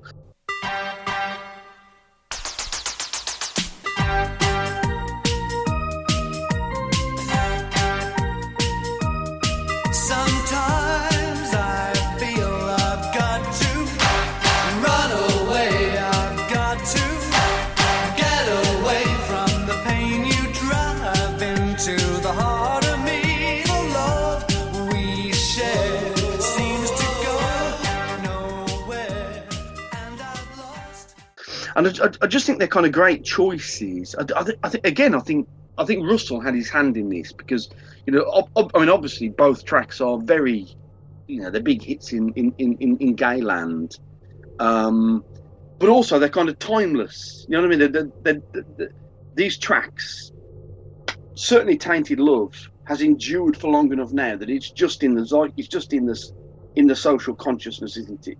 It doesn't really exist as a song anymore. It just exists as part of British culture, if that makes sense. Um, Yeah. And uh, and Toxic, of course, is a bit more modern, but that has kind of that Bondy kind of vibe. Dee doo dee dee doo. It's that one. You know, I think it's a deliberate choice. You know, to say you know we, we're kind of we're not exploring the world like in Bond. Bond explores the world, but we- we're Doctor Who, and we're expo- exploring the universe, and I think that's why they chose it. Um, the use of what we might loosely call contemporary pop hits. Yeah. Um, which the Britney track was kind of contemporary, and the Soft Cell one most definitely wasn't. Mhm. Um, I like it because it's um, playing with fire so very, very much. Obviously, um, one of the criticisms that gets chucked around about Doctor Who a lot is it looks dated. Yeah. And obviously, it's in, in the era where all television is supposed to be an instant, timeless classic. You are supposed to stay away from anything that will make your your, your program look dated or sound dated. Cynical And fuckers, man. Yeah. yeah, just just getting in your face and going, yeah, Britney Spears, it's 2005. It's Yeah. 2005, cocksuckers. Um, Yeah. I, I just really appreciate it's Yeah, I've got no problem with it, Doc. I'll be honest. um, it's it, it's cruising for a bruising in a way that you really don't see very often in modern television. Great expression. I haven't heard that. I don't think I've heard that expression in about 20 years. Cruising for a bruising. That's brilliant. That's really, really fun. That's really cheered me up. That's great. um, video game influences. Do you, want, do you want one of these, Doc? 'Cause I, can, I can chuck one at you. Um, there's a scene where uh, the Doctor is he's on some kind of like um, conveyor belt, I think, and he's kind of having to avoid fans, and no, no, not fans, like blades that are swinging left and right, and he kind of has to like, like dodge his way. th- Honestly, I mean that is straight out of like Mario, Sonic, you know, just plat- Crash Bandicoot, just platforms in general, man. That's a video game influence I picked up. Oh, good man, yeah. That's a video game influ- uh, in, uh, influence or reference that I picked up, except I picked it up from Manic Miner. Mm. Fair enough. I mean, yeah. I mean, you're going back even further than, than I did. You know, Manic Miner, absolutely brilliant. I mean, anybody that doesn't know Manic Miner, get yourself onto like an, an emulator website and go and play that that bad boy. Twenty six levels of platforming madness. Um, So. I've- I've all seen- written I've by seen- one guy, Doc. One bloke Yeah. made it. Um, I saw that being played a couple of times, and this must have been, I'm going to say 83. Yeah. I saw this. I, I, I, I witnessed it being played by somebody on a very, very jealously guarded Sinclair Spectrum. Sure. And um, if I remember correctly, there is a bit in it which I, um, and I, I think it's got like spades or like pen, uh, pit in the pendulum kind of pendulums Mm-hmm. that swing backwards and forwards that you have to get your character through. Yeah, no, no, no, you're quite right. It, it, it's 20, 20, Manic Miner is 26 levels. Each level starts with the letter of the alphabet. That's why it's 26. Oh. Um, and, you know, your character, you, you, you're kind of in a room. Every level is one room. These days, we'd call it like a dungeon. That's the word that would be used for that room. So you're like trapped in like a, a dungeon. You've been Um, talking. You've been talking about gay culture too much, and you're just. you're right, yeah, yeah, you're right, man. Yeah, like- yeah, like, like, like, the fucking the blackout room. Um, yeah, that's called the dungeon at the, at the gay club I used to go to, and you, you, you kind of en- enter there at your at your own fucking peril, man. I, I never went in there. I was terrified. Did it have wiped down walls? Oh, well, I, I imagine so. Yeah, there was spunk spraying left, right, and centre. um, terrible. Um, but yeah, it, it, it, that bit was was just so obviously kind of video game centric. I, I can only imagine that the idea of that scene was with the plan of kind of actually releasing a game, you know, and, and kind of using that. Oh. I don't know if that's true, but as soon as I saw that, I thought that is so blatant. I would like you to make a a note in your notebook. Yeah. Because obviously it's 2005. Yeah. And games are most definitely our thing. So I would like you to make a note, and I would like you to draw to my attention any video game references that you spot in these episodes coming Sure. out. Yeah, yeah. Oh, yeah, yeah. But, you know, I mean, by this time, video games are. I mean, is it the basis of culture? Because I think video games in 2021 pretty much define culture. Yeah. I don't know if that was quite true in 2005, but I think it's on its way. 2005, I think movies and music and television still meant something. Yeah, I think you're right. I'm going to say It's got a I'm pre gonna Netflix, say- isn't it? Got, got pre Netflix 2005, just about. Yeah, I'm going to say to, by, by the year 2012, Hmm. and since then, uh, and I'm I'm going to say this with, with with a little authority in my voice. Video games are popular culture. Yeah, I think you're right. I think I think you've educated me on this, Doc. You know, you've, we, we've spoken off mic about this, and you've really kind of opened my eyes to that concept. I think you, I think you are quite correct. Very, very Um, interesting. And so, uh, what I want to do is sort of kind of make this a regular thing. So, if you can keep your eye on that and Hmm. begin to uh, make, I can't contribute to it because I'm almost completely ignorant about video games. But I mean, right. it- um, if you're willing to sort of take this thing and run with it, I think it'll be a really interesting section to have in the show from now on. Sure, yeah, sure. I'll, I'll I'll try and devise some kind of sting that we can put in at some point. You know, Mo talks about video games. Do, do, do, do, do, do. Something like that. Bong. Yeah, that'd be great. Normally, when when when we talk about modern Who, we're not going to do part four because, you know, we feel that talking about production standards in modern Who is, is pretty pointless because generally we're just going to sit there and say it looks fucking great, do it? You know, there's no point in that. But apparently, Doc, you got something for me, so let's move on to part four. Overweight under powder museum piece. Welcome to part four of the show, which we call Overweight Underpowered Museum Piece. Uh, here we just talk about production, costumes, effects, direction, etc. Um, Doc, you've got something interesting apparently. I don't know how interesting this will be. Watching this in the year 2021, I think it does look dated. Mm. I think it looks really, really, really dated. Sure. And there are some parts of it that I think look downright bad. Mm. Uh, Give me some examples. I think the costumes and the makeup on the blue people, uh, I think looked not good. Yeah. hmm And I think they would have looked not good in the year 2005 as well. Mm. Um, the um, the tree person costume, I think, is really, really, really well done. Did, the way that they blend that I, was looking at that doc and, I- and I paused it actually because I was so kind of impressed by it. Just like the blending of, of, of like the you know the actress's face Mhm. and into like the like the wood of the like the back of her head. I was looking for the joins and and you just can't see it. It was brilliant. Yeah. So some parts of it I think look fantastic, and some Yeah. uh, some parts of it, um, and the pacing is really odd as well. Mm. It's only forty five minutes, but the, it's a new program, and they're still obviously working the shit out as they go along. But the early parts of the episode are too rushed. Sure. And then the latter parts of it drag. So, uh, like, how I think. Oh, sorry, Doc. Go on. Not, how long do we have to spend in that room with Rose watching the Venetian blind go up and down? Yeah, I think this is a problem with modern TV pacing in general. I think they're so obsessed. I mean, we, we, we say modern, this is fucking 16 years old, but, but you take my point. Yeah. Um, I think I, I- I think it's a big problem with modern TV in general.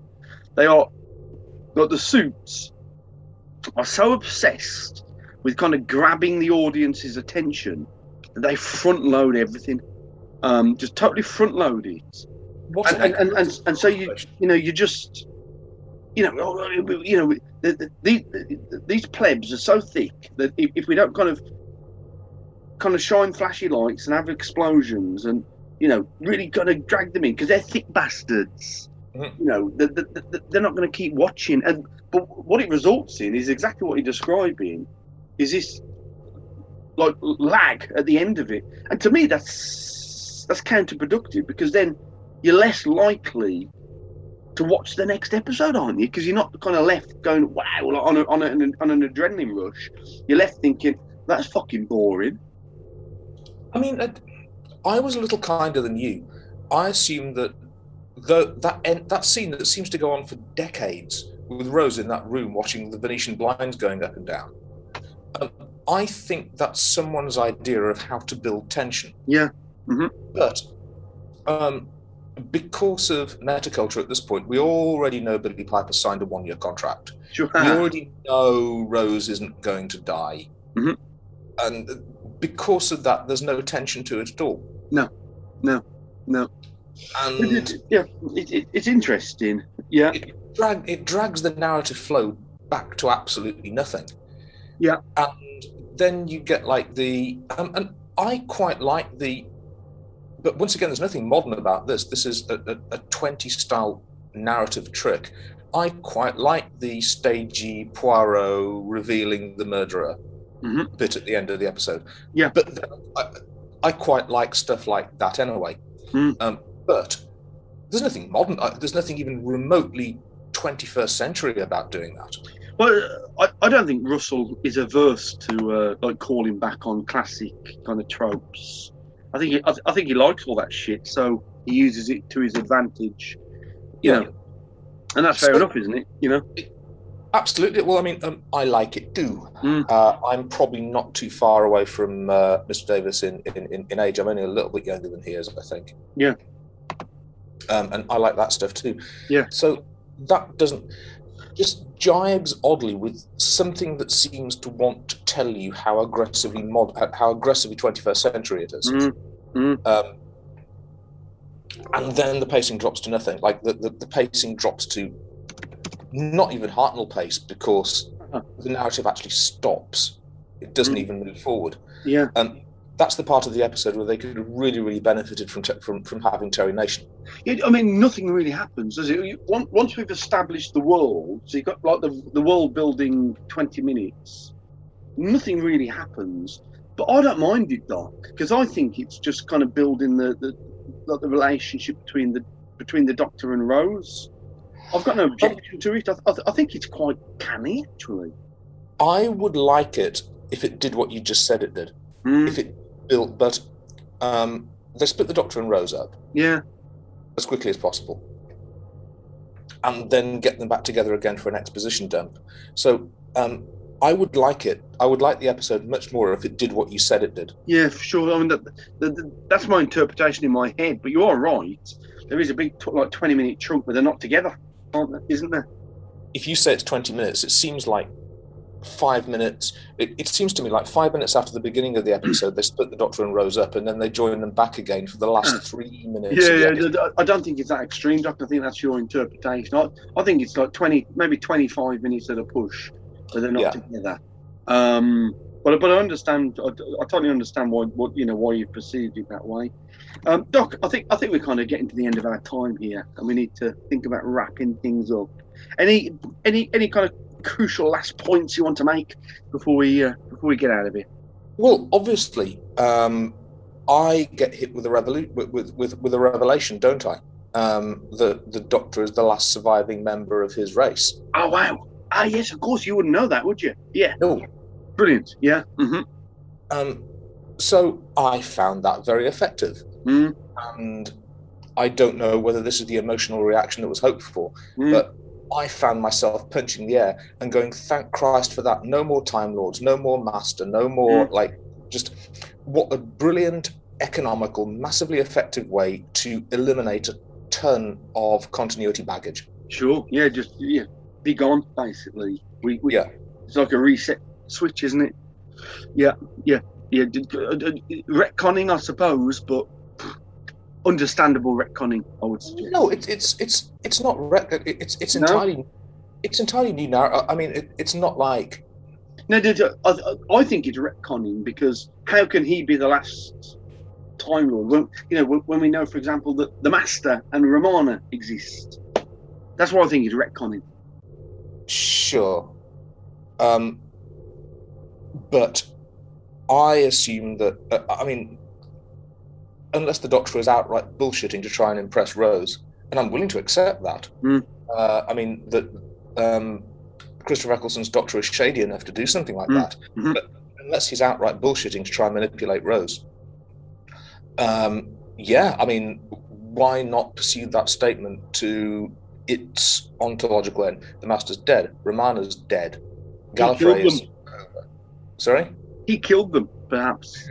Yeah. You know, you know, I mean, you know, potentially it sets up that intriguing possibility that the Doctor, for, for whatever reason, kind of off the other two surviving Time Lords to make him special.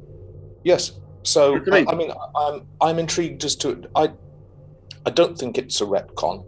Um, a retcon would have been, let's say, if there'd been a line that Gallifrey was destroyed, or the, the planet of the Time Lord was destroyed at the end of the War Games. Yeah, yeah.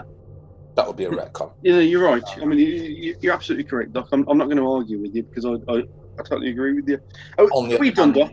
I think I, I think we've you know, we, we, we- we've got to get out of here at some point. And for people listening in the future, we are about to re- record a very exciting breaking news episode, which is going to drop. Hopefully, hang on. Let me check my. Let me check the date, which is, which should have dropped by the time you're listening to this on the twenty on Sunday the twenty sixth. So on Sunday the twenty sixth, guys, you're going to get two episodes. I mean, how exciting is this, Doc? They're going to get these lucky bastards, these lucky, lucky bastards that listen to this show, that, that don't understand the, the you know, the, the, the amount of effort, the work we put into this. You know, it's like a full time job. So today, Four to Doomsday has already dropped because I've, I've, I've just checked my phone and it and it is available. Um, and and we and we're now going to record a special breaking news extravaganza. Let's get out of here, Doc. Don't forget, you can contact us on email at different doc sos at gmail.com and also on Twitter at sos different. I will, I promise, guys, I will sort out the Facebook at some point. But you're all fucking perverts anyway if you're using Facebook, so why should I bother? Um, next week, join us when we will be looking at the second David David Tennant story, which is called New Earth. Looking forward to that, Doc. I am.